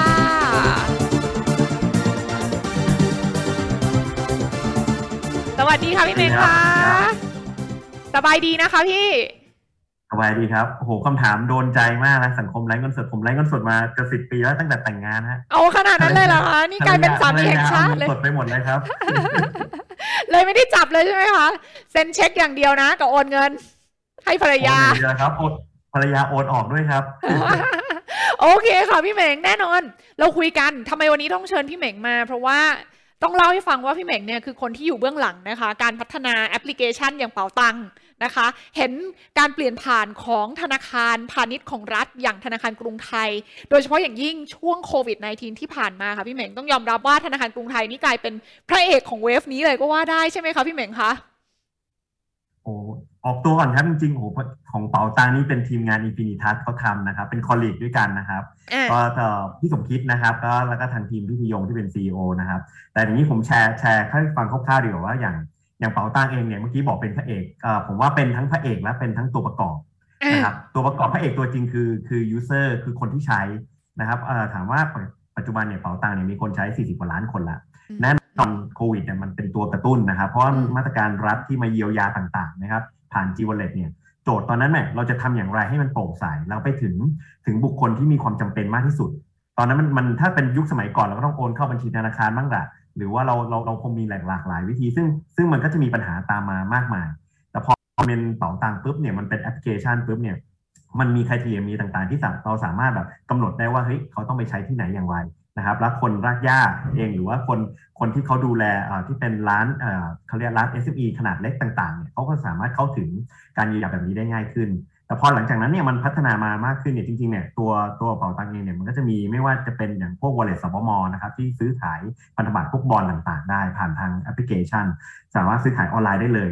มีวันที่เปิดตัวผมยังจำได้เลยว่าภายในไม่กี่วิเนี่ยขายแบบได้หมดห้าห้าหกร้อยล้านบาทหมดได้ภายในหลักวินาทีหลักนาทีนะครับเรามีเรามีพวกกองทุนให้ยืมพวกกยศต่างๆเนี่ยผ่านทางแอปเป๋าตังด้วย เรามี health wallet ต่างๆ มันนอกจาก fundamental พื้นฐานที่ที่รัฐเองเนี่ยต้องการที่จะเยียวยาแล้วไปสู่ประชาชนได้เนี่ยตอนนี้มันถูกแตกยอดออกมาเป็นเป็นอีกหลายๆ serviceซึ่งซึ่งซึ่งอันนี้ผมมองภาพว่าเฮ้ยมันเป็นอะไรที่ธนาคารแอสภาพรวมนะครับไม่จำเป็นต้องเป็นไม่จำเป็นเรื่องกรุงไทยแอสภาพรวมเนี่ยเราควรต้องมองแล้วว่าเซอร์วิสเดิมๆที่ธนาคารเคยให้เนี่ยให้กู้แล้วก็ให้ยืมแล้วก็แล้วก็หรือว่าให้ฝากเงินต่างๆเนี่ยลักษณะนี้มาจะต้องแบบมี value อื่นๆที่มันแบบ มากกว่านี้หรือเปล่า เป็น future of banking ที่เป็นหัวข้อที่วันนี้ที่เราต้องคุยกันหรือเปล่าว่าแบบมันเป็นอะไรที่เป็น future นะ มันเป็น holistic ที่เป็นแบบเขาเรียก financial service ที่แบบ at at one shop ที่แบบว่าเราสามารถตอบโจทย์ลูกค้าได้มากน้อยขนาดไหน อันเนี้ยผมว่าน่าจะเป็นโจทย์ที่สำคัญครับ ค่ะ ซึ่งอย่างที่พี่เหม่งพูดเลยถูกต้องเลยว่าจริง ๆ แล้วเนี่ยเรื่องของการให้บริการของภาคสถาบันการเงินน่ะมันต้องมากกว่าการแค่รับฝากเงิน หรือว่าคนต้องเดินไปแบงก์อีกต่อไปละ อันนี้ภาพนี้มันมันมันน่าจะจบลงไปแล้วนะคะ ตอนนี้มันก็เลยกลายเป็นว่าเราเห็นภาพว่าแบงกิ้งเนี่ยทำได้หลายอย่างมากนะคะ อย่างแบงก์กรุงไทยเองต้องบอกว่ามัน เป็นธนาคารพาณิชย์ของรัฐ ซึ่งก่อนหน้านี้เราก็ไม่คิดเหมือนกันว่าโหจะ active ได้มากขนาดนี้ และที่สำคัญก็คือสามารถทำให้คนทั่วประเทศเลยเนี่ยนะคะอย่างที่พี่เหม่งบอกว่า user เนี่ยเป็นพระเอกใช่ไหมคะคนทั่วประเทศมาใช้งานเรื่องของเทคโนโลยีทางการเงิน แล้วก็มีความพร้อมในการ roll out แบบนี้ได้เนี่ยพี่เหม่งคิดว่า key success สำคัญมันคือเรื่องอะไรที่สามารถทำให้คนส่วนใหญ่พร้อมที่จะเข้าถึงเทคโนโลยีใหม่ๆ เหล่านี้ในภาคการเงินคะ คือก่อนที่เราจะเข้าใจว่าปัจจุบันและอนาคตจะเป็นอย่างไรเนี่ยผมอยากจะให้ย้อนลองดูว่าเราต้องเข้าใจก่อน banking 1.0 แล้วกันผมอาจจะเรียก banking 1.2คือเป็น fiat money fiat money คืออะไรครับก็คือเป็นเงินกระดาษเงินที่เป็นเป็นเหรียญอะไรต่างๆ หลังจากนั้นมาเนี่ยเราอยู่เนี่ยปัจจุบันนี้เราเรียก banking 2.0 คือเป็น digital banking สำหรับ fiat money ดิจิตอลแบงกิ้งสำหรับ fiat money คืออะไรก็แอปพลิเคชันต่างๆ ไม่ว่าจะเป็นเป๋าตังเองก็ดีใช่ไหมครับ หรือว่าจะเป็นแอปธนาคารหลากสีเลย จะสีเขียวสีม่วงอะไรต่างๆ ที่รวมๆกัน 30-40 ล้าน user พวกนั้นก็จะเป็น digital banking สำหรับ fiat money นี่เราอยู่ในยุคนี้นะครับ และเรากำลังจะกระโดดเข้ายุคที่ 3 ครับ ผมขอเรียกยุคนี้ว่าโปรแกรม programming money ละกัน ก็จะเป็นพวกโปรแกรมพวกบล็อกเชนพวกแบบไม่ว่าจะเป็นพวก cryptocurrency DeFi GameFi ที่เราได้ยินกันปัจจุบันแบบเต็มไปหมดเลยนะครับกำลังมาละเราอยู่ในยุคที่กำลังเปลี่ยนผ่านนี่อย่างวันนี้ผมก็ยังใส่เสื้อ BTC ETS อยู่เลยนะของบิตคอยน์เขานะครับและอันถัดไปเนี่ยผมมอง 4C ไปถึงเรื่องเรื่อง เรื่อง banking 4.0 ซึ่งอนาคตเนี่ยมันก็จะสอดคล้องเมื่อกี้ทางทางคุณนกเองก็ดี แล้วก็ทางอาจารย์อ้อยเองก็ดีเนี่ยที่เล่าให้ฟังผมมองภาพถึงเรื่อง meta banking ด้วยซ้ำมันคงเป็นต่อยอดเทคโนโลยีจาก programming banking เข้าไปสู่ในโลก virtual อีกทีหนึ่งจากออนไลน์ออฟไลน์ออฟไลน์มาออนไลน์แล้วออนไลน์ไปออฟไลน์แบบนี้ผมว่าพอเราเข้าใจ loop ตรงนี้ปุ๊บถ้า step ย้อนกลับมาถามว่าตอบคำถามที่แน่ว่าเฮ้ยอะไรเป็น key success ผมมองแบบนี้เลยครับว่าว่าอ่า pain point และความต้องการมันอยู่ที่ตรงไหนนะครับความต้องการของคน user อยู่ที่ตรงไหน แล้วถ้าเราสามารถไปตอบโจทย์ design product หรือว่าดีไซน์ผลิตภัณฑ์การทางด้านการเงิน ไม่ว่าจะเป็น UX UI ก็คือ user experience กับ user interface หมายถึงว่าประสบการณ์การใช้ของเขาเนี่ย seamless ได้ขนาดไหนนะครับผมว่าเนี่ยคือ key success กลับมาครับอย่างเรื่องเป๋าตังเนี่ยตรงไปตรงมาเลยว่าทำอย่างไรให้เงินไปถึงมือของประชาชนได้เร็วที่สุดและโปร่งใสแล้วก็แล้วก็ถูกต้องได้มากที่สุดนะครับ แน่นอนว่าถ้าเกิดเราไปแบบวิธีเดิมๆกลับมาเรื่อง ถ้าไปแบบวิธีเดิมมันไม่มีทางเกิดขึ้นได้เลย นะครับแต่เนี้ยเรามันเกิดขึ้นได้ละเราผมยังจำได้เลยวันแรก ๆ ที่พี่สมคิดแกเล่าให้ฟังโอ้วันแรก ๆ ที่แบบเปิดเป๋าตังค์ขึ้นมาให้ลงทะเบียนกันเราไม่ทิ้งกันคนละครึ่งอะไรพวกนั้นเนี่ยล่มระบบล่ม อันนี้อันนี้ก็ก็ค้างกันไปแบบมีบ่นกันตลอดเวลาแต่ว่าโอเคมันก็เป็นภาพที่แบบที่เราตอนหลัง แก้ไขกันมาตลอดนะครับทำงาน work ทำงานร่วมกันกับทางทางอ่าอ่า AIS DTAC แล้วก็ True ต่างๆ ที่เราก็ sort เอาเรื่องเรื่องพวกนี้มาต่างๆนะแต่ให้เห็นภาพไงว่าแบบเฮ้ยประชาชนเราแสดงว่าเราทำ product บางอย่างที่มันตอบโจทย์ประชาชนจริงๆ ที่แบบสามารถ user สามารถเข้าถึงตรงนี้ได้ นี่คือ key ผมว่าศึกษา pain point ว่าของลูกค้าอยู่ตรงไหน แล้วก็ design product base on pain point นั้นเราเราต้องมองภาพว่าถ้าเราเป็นคนใช้เราอยากใช้อย่างไร นะครับเราอย่าไปมองภาพว่าเฮ้ยเราเป็นเราเป็นผู้บริการเราเราบริการอย่างไรง่ายสุดไม่ใช่เราต้องดูว่ายูเซอร์เนี่ยใช้อย่างไรง่ายที่สุด และเข้าถึงได้มากที่สุดโอเค แต่มันต้องมีเรื่อง govern มีอะไรต่างๆ ต้องต้องต้องมีด้วยแต่ว่าเราต้องดีไซน์ product based on user ครับค่ะ เออชอบที่พี่เหม่งบอกค่ะว่าจริง ๆ แล้วเนี่ย key success สำคัญก็คือเข้าใจว่า pain point ของ user คืออะไร แล้วเราตอบโจทย์ให้ได้นะคะ ซึ่งการตอบโจทย์เนี่ยมันคืองานหลังบ้านที่พวกเราก็ต้องมาเตรียมความพร้อมเป๋าตังผ่านมาหลาย phase มาก เพราะว่าทุกคนคนไทยเองเป็นหนึ่งใน user เป๋าตังแน่นอนนะคะ เพราะว่าเราก็ได้อ่าเป็นถือว่าเป๋าตังเป็นตัวเชื่อมเนาะระหว่างเงินกระเป๋าเงินจากรัฐมาถึงกระเป๋าเงินของประชาชน เพราะฉะนั้นทุกคนจะเห็นภาพนะคะว่าผ่านความพัฒนาการนะคะที่ดีมาโดยตลอดจนปัจจุบันก็ต้องบอกว่าอย่างที่พี่เหม่งบอกเป๋าตังก็พัฒนาไปมากกว่าการแค่เป็นกระเป๋าเงิน ที่รัฐจะส่งมอบเงินบางอย่างมาให้เรา แต่ต่อยอดเรื่องของ Data ต่างๆ ที่มีเนี่ยมากลายเป็นเซอร์วิสทั้งซื้อหุ้นกู้ ซื้อทองคำ Health Wallet โอ้ยได้อีกหลายอย่างมากมายเลยใช่ไหมคะ แต่ทีนี้ค่ะอีกขาหนึ่งขาเนี้ยเข้าใจว่าแบงก์ต้องต้องพัฒนาต่อยอดให้มากขึ้นมากกว่าเรื่องของบริการทางการเงินอย่างเดียวนะคะ แต่เรื่องของการที่พี่เหม่งพูดเองว่าเรากำลังจะเข้าสู่ แบงก์สามจุดศูนย์ใช่ไหมคะ ตอนนี้เราอยู่ 2กำลังจะไป 3 ใช่ไหมเรื่องของสินทรัพย์ดิจิทัลที่จะเกิดขึ้นหลังจากนี้ รูปแบบของความต้องการ การใช้เงินหรือการลงทุนของคนมันก็เปลี่ยนไปเหมือนกันนะคะ แอบถามพี่เหม่งนิดนึงสิคะ เห็นค่ายอื่นเขาทำกันแล้วนะคะ เขาเริ่มไปแบบ plug in นะคะ ไปมี partner นะคะ ไปซื้อกิจการไปควบรวมนะคะพี่เหม่งมองเกมนี้ยังไงในเรื่องของสถาบันการเงิน แล้วแล้วกรุงไทยมีโอกาสจะเกิดขึ้นบ้างไหมคะพี่เหม่งคะ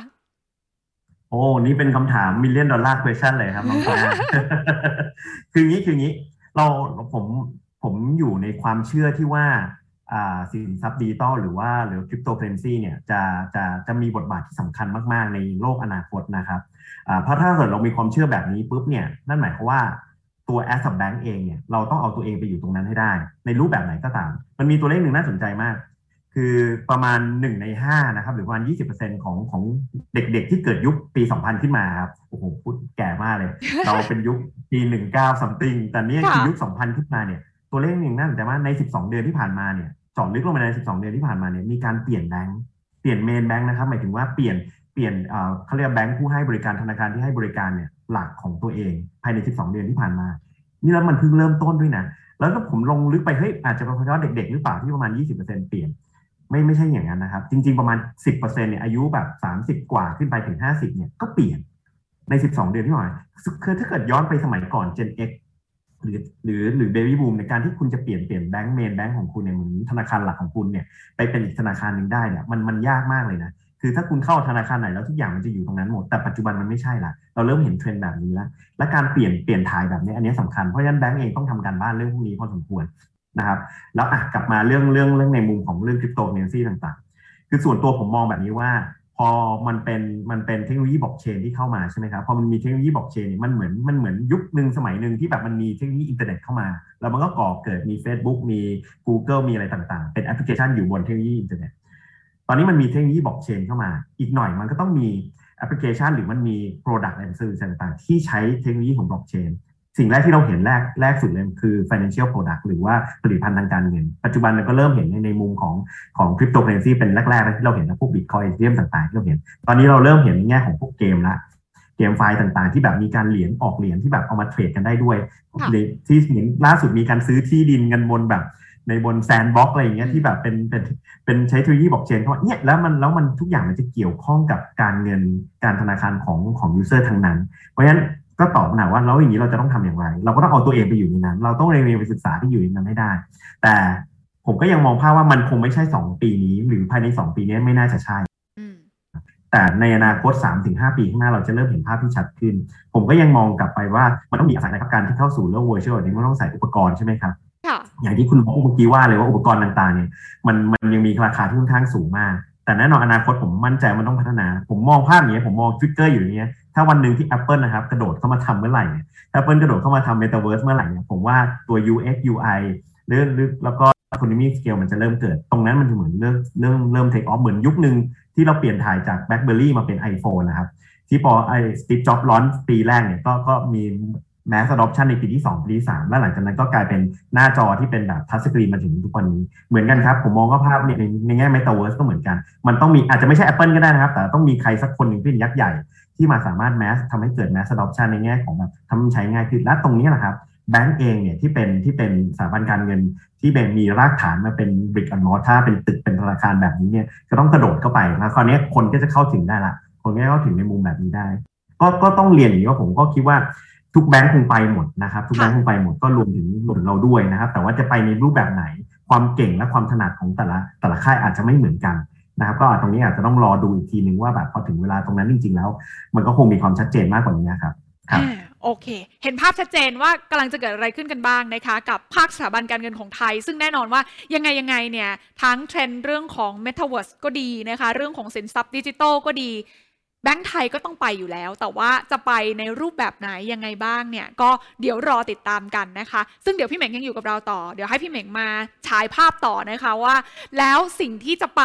การที่คนอื่นที่อยู่ในภาคธุรกิจเอง จะปลักเข้ามากับภาคสถาบันการเงิน เราจะต้องเดินไปด้วยกันยังไงนะคะ ถึงจะอยู่รอดได้ในโลกอนาคตหลังจากนี้เดี๋ยวให้พี่เหม่งพักแป๊บหนึ่งนะคะ เดี๋ยวกลับมาพูดคุยกันกับ speaker อีก 2 ท่านที่เหลือนะคะ แน่นอนค่ะว่าอย่างที่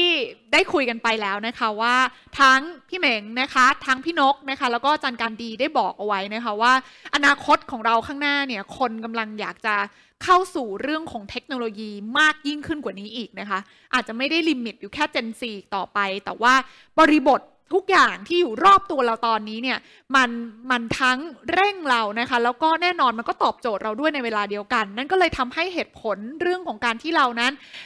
ในฐานะที่เป็นผู้บริโภคนะคะ เลือกที่จะอยู่เลือกที่จะใช้จ่ายนะคะ กับเรื่องของออนไลน์มากยิ่งขึ้นเนี่ยมันกลายเป็นอัมมัสมันเป็นสิ่งที่ทุกคนเนี่ยนะคะรู้สึกว่าอันนี้แหละมันตอบโจทย์เราที่สุด ดังนั้นแล้วเมื่อเราอยู่กับสิ่งเหล่านี้มากขึ้น อยู่กับแอปพลิเคชัน บน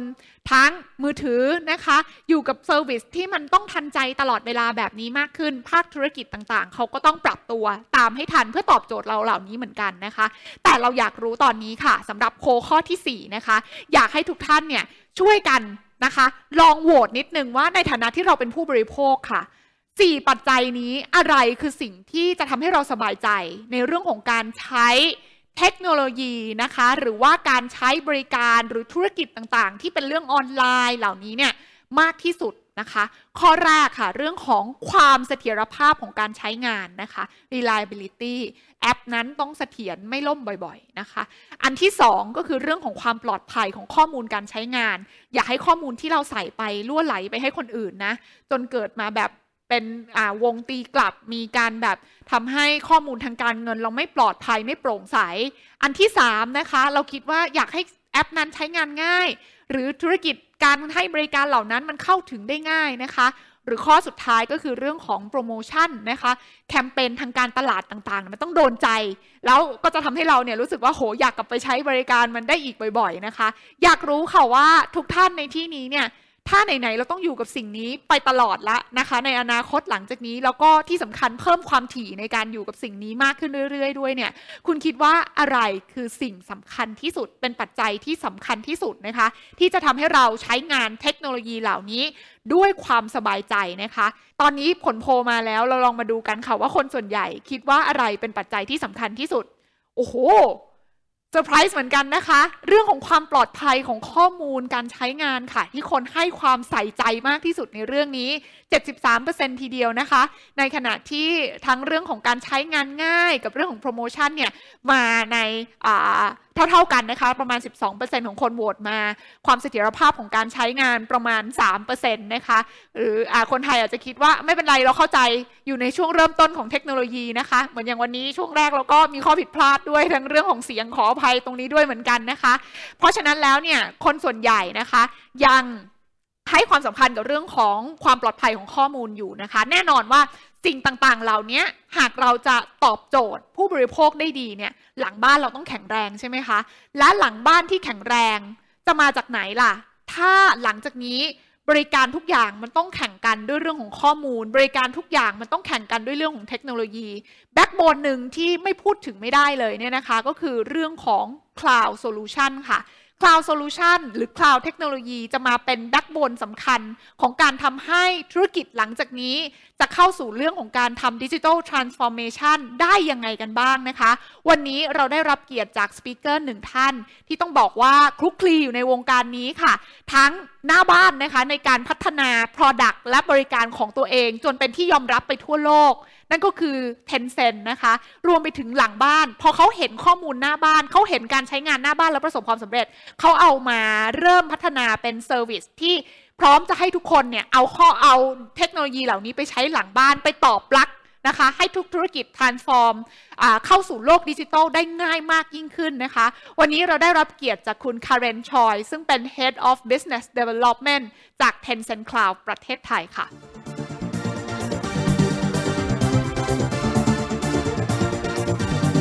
ตอนนี้อยู่กับคุณคาร์เรนแล้วนะคะ สวัสดีค่ะคุณคาร์เรนค่ะ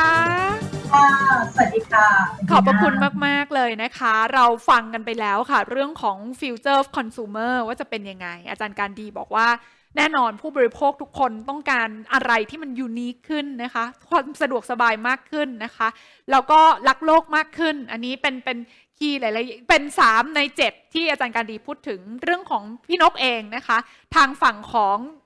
Shopee นะคะทางฝั่งของ Garena ก็พยายามที่จะตอบโจทย์ด้วยเรื่องของข้อมูลเหมือนกัน ในขณะที่พี่เหมงก็บอกเองว่าหลังจากนี้นะคะ แน่นอนแบงก์มันต้อง beyond แบงก์แล้วนะคะ พอ beyond จะ beyond แบงก์ได้ถูกใจเนี่ยได้ถูกใจผู้บริโภคหรือว่าผู้ใช้งานมันก็ต้องมาด้วยเรื่องของ Data และที่สำคัญเนี่ยพอเป็นเรื่องของ Data ที่เกี่ยวเนื่องกับการเงิน วันนี้เมื่อสักครู่ที่เราทำโพลกันใช่ไหมคะคุณคาเรนก็ตอบโจทย์เหมือนกันว่าคนค่อนข้าง concern มากเรื่องของความปลอดภัยของข้อมูลต่างๆนะคะ คุณคาเรนเห็นด้วยไหมคะ ในมุมมองของคุณคาเรนเองถ้าส่วนตัวเนี่ยคิดว่าอะไรเป็นปัจจัยสำคัญที่สุดคะคุณคาเรนคะใน 4 ข้อนี้ ค่ะแน่นอนค่ะ security ค่ะ แล้วก็ตัว reliability ด้วยค่ะ อ่า โอเค ซึ่งอย่างที่พี่นกเกริ่นไปว่าจริง ๆ แล้วคุณคาเรนเองเนี่ย อยู่ในหน่วยงานที่ดูแลเรื่องของหลังบ้านเป็นเทคโนโลยีหลังบ้านที่จะทำให้เกิด 4 อย่างนี้มาโดยตลอดนะคะ คือต้องมีเทคโนโลยีหลังบ้านที่แข็งแรงมากๆนะคะ คุณคาเรนมองว่า 4 อย่างเนี้ยหรือว่าเทคโนโลยีที่เรามีตอนเนี้ยมันจะตอบโจทย์เทรนด์ของผู้บริโภคที่จะเปลี่ยนไปในอนาคตเนี่ยได้ยังไงบ้างสำหรับในมุมมองของ Tencent เองคะคุณคาเรนคะ ค่ะจริงๆ Tencent มีหลายโซลูชันนะคะ แต่ก่อนที่เราแคเรนจะจริงๆแคเรนได้คัดเลือกอ่าโซลูชันประมาณ 3-4 ตัว ที่คิดว่าจะน่าจะตอบโจทย์ไลฟ์สไตล์ของ Gen Z แต่อาจจะขออนุญาตตรงนี้อาจจะขอเป็นแชร์เรื่องเกี่ยวกับ security นิดนึงอาจจะขอขอ feedback นิดนึงนะคะ ก็คือว่าเออ Tencent เราจะพูดถึงเรื่อง security Tencent คิดว่าเรื่องนี้สำคัญกับเรามากนะคะ เพราะเรามีได้ operate แล้วก็ทำดูแลแอปพลิเคชันต่างๆ ในบ้านเรานะคะ เพราะฉะนั้นเนี่ย security ที่เราได้ใช้ในบ้านก็คือเอามา make sure ว่า user data ของเราเนี่ยจะปลอดภัย และนั่นก็คือและ infrastructure หลังบ้านของเราก็คือ Tencent Cloud นี่เองค่ะซึ่งแน่นอนว่าหลังจากนี้มันจะมีการใช้งานที่เพิ่มมากขึ้นเรื่อยๆด้วยใช่ไหมคะ เพราะว่าไม่ว่าเราจะอยู่ในภาคส่วนของธุรกิจไหนอะยังไงเรื่องของ security ความปลอดภัยของข้อมูลก็จะเป็นหัวใจหลักสำคัญอยู่ดี ใช่ค่ะนั่นก็นั่นก็ได้เหตุผลที่เทนเซนคิดว่าประเทศไทยเป็น strategic location เป็น strategic country ของ Tencent นะคะเราก็เลยมามาลงทุนแล้วก็มาสร้างสอง data center ในเมืองไทยค่ะ เพื่อจะ make sure ว่า sensitive data ของลูกค้าต่างๆ ของผู้บริโภคทุกทุกท่าน จะได้เก็บอยู่ในประเทศไทยและจะปลอดภัยอะค่ะ นั่นก็คือเป็นอีกจุดหนึ่งที่เราคิดว่าเรา comply กับ PDPA ค่ะ ค่ะ โอเค เพราะฉะนั้น Tencent ก็เห็นเทรนด์ตรงนี้เหมือนกัน แล้วก็จริง ๆ แล้วเนี่ย Tencent เองในในเชิงของ global company ก็ให้ความสำคัญกับเรื่องนี้อยู่แล้ว พอมารุกในเชิงของธุรกิจโลโก้เนี่ยก็ยังให้ความสำคัญกับเรื่องนี้อยู่ อย่างเมืองไทยเองก็มีการมาตั้งฐานข้อมูลในนี้เลยเพื่อที่จะให้ comply กับกฎเกณฑ์ของในแต่ละพื้นที่ที่เปลี่ยนแปลงไปใช่ไหมคะคุณคาเรนคะใช่ค่ะแล้วนอก ได้แล้วนอกเหนือจากเรื่องนี้ล่ะคะ เรามองเทรนด์ของผู้บริโภคที่จะเปลี่ยนไปในอนาคตยังไง ในมุมของ Tencent เอง เพราะว่า Tencent ต้องบอกว่าเป็นเป็นหนึ่งในกลุ่มบริษัทระดับโลกที่ปรับตัวนำเทรนด์มาตลอดเลยนะคะ แต่หลังจากนี้อะไรที่เป็นเทรนด์ที่ Tencent กำลังมองอยู่แล้วกำลังจะ move ต่อไป แล้วเรามีอะไรที่เป็นโซลูชันในการรองรับสิ่งเหล่านี้บ้างคะคุณคาเรนคะ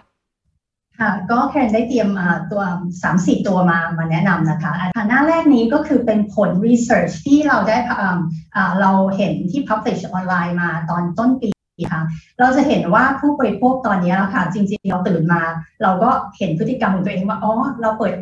ตื่นมาปุ๊บจับมือโทรจับโทรศัพท์เลยนะคะเราก็ดูว่ามีคนเขียนใครใครแชทมาหาบ้างไปที่ Facebook ไปดูว่ามีเพื่อนๆอะไรทักทายมาบ้างนะคะ เราก็เลยเห็นว่าผู้ตรงนี้ค่ะ ผลบอกว่า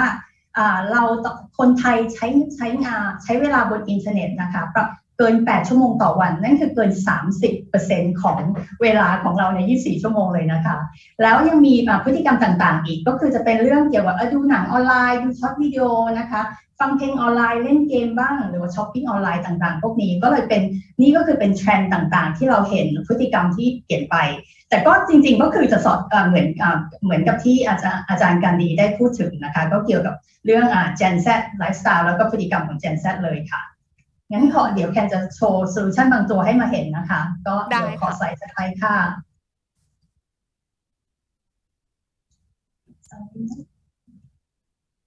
ค่ะตัวนี้นะคะเราจะเห็นฝั่งซ้ายมือเราเรียกว่า Live Commerce นะคะจะขออนุญาตยกตัวอย่างของเอา Shopee Screenshot มาให้ดูกันละกันนะคะ Live Commerce ก็คือเอาตัวไลฟ์สดเนี่ยกับฟีเจอร์ของไลฟ์สด เอามาประกอบกับเรื่องตัวพูดคุยกันได้นะคะ แล้วก็ ในในในโซลูชันนี้ค่ะเป็นโซลูชันที่เราจะกดขายของนะคะถ้ามีมีสินค้าจะพูดมาใส่เข้าไปในนั้นเลย แล้วก็กดขายของกดซื้อของได้เลยนะคะ หรือว่าอยากจะได้ข้อมูลเพิ่มเติมก็ chit chat กับ KOL ได้นะคะ KOL จะเป็นท่านหนึ่งสองท่านที่มาพูดคุยกันได้ อย่างที่คุณนกเมื่อกี้เรียนนะคะก็เราเอาฟีเจอร์ต่างๆ เข้ามาแบบเล่นเกมบ้างมีโปรโมชั่นในตอนที่เราไลฟ์สดบ้างทำให้มันสดใส แล้วสนุกมากขึ้นนะคะ นี่ก็จะเป็นโซลูชันที่เราเป็น end to end solution ที่เป็นไม่ไม่เชิงที่เป็น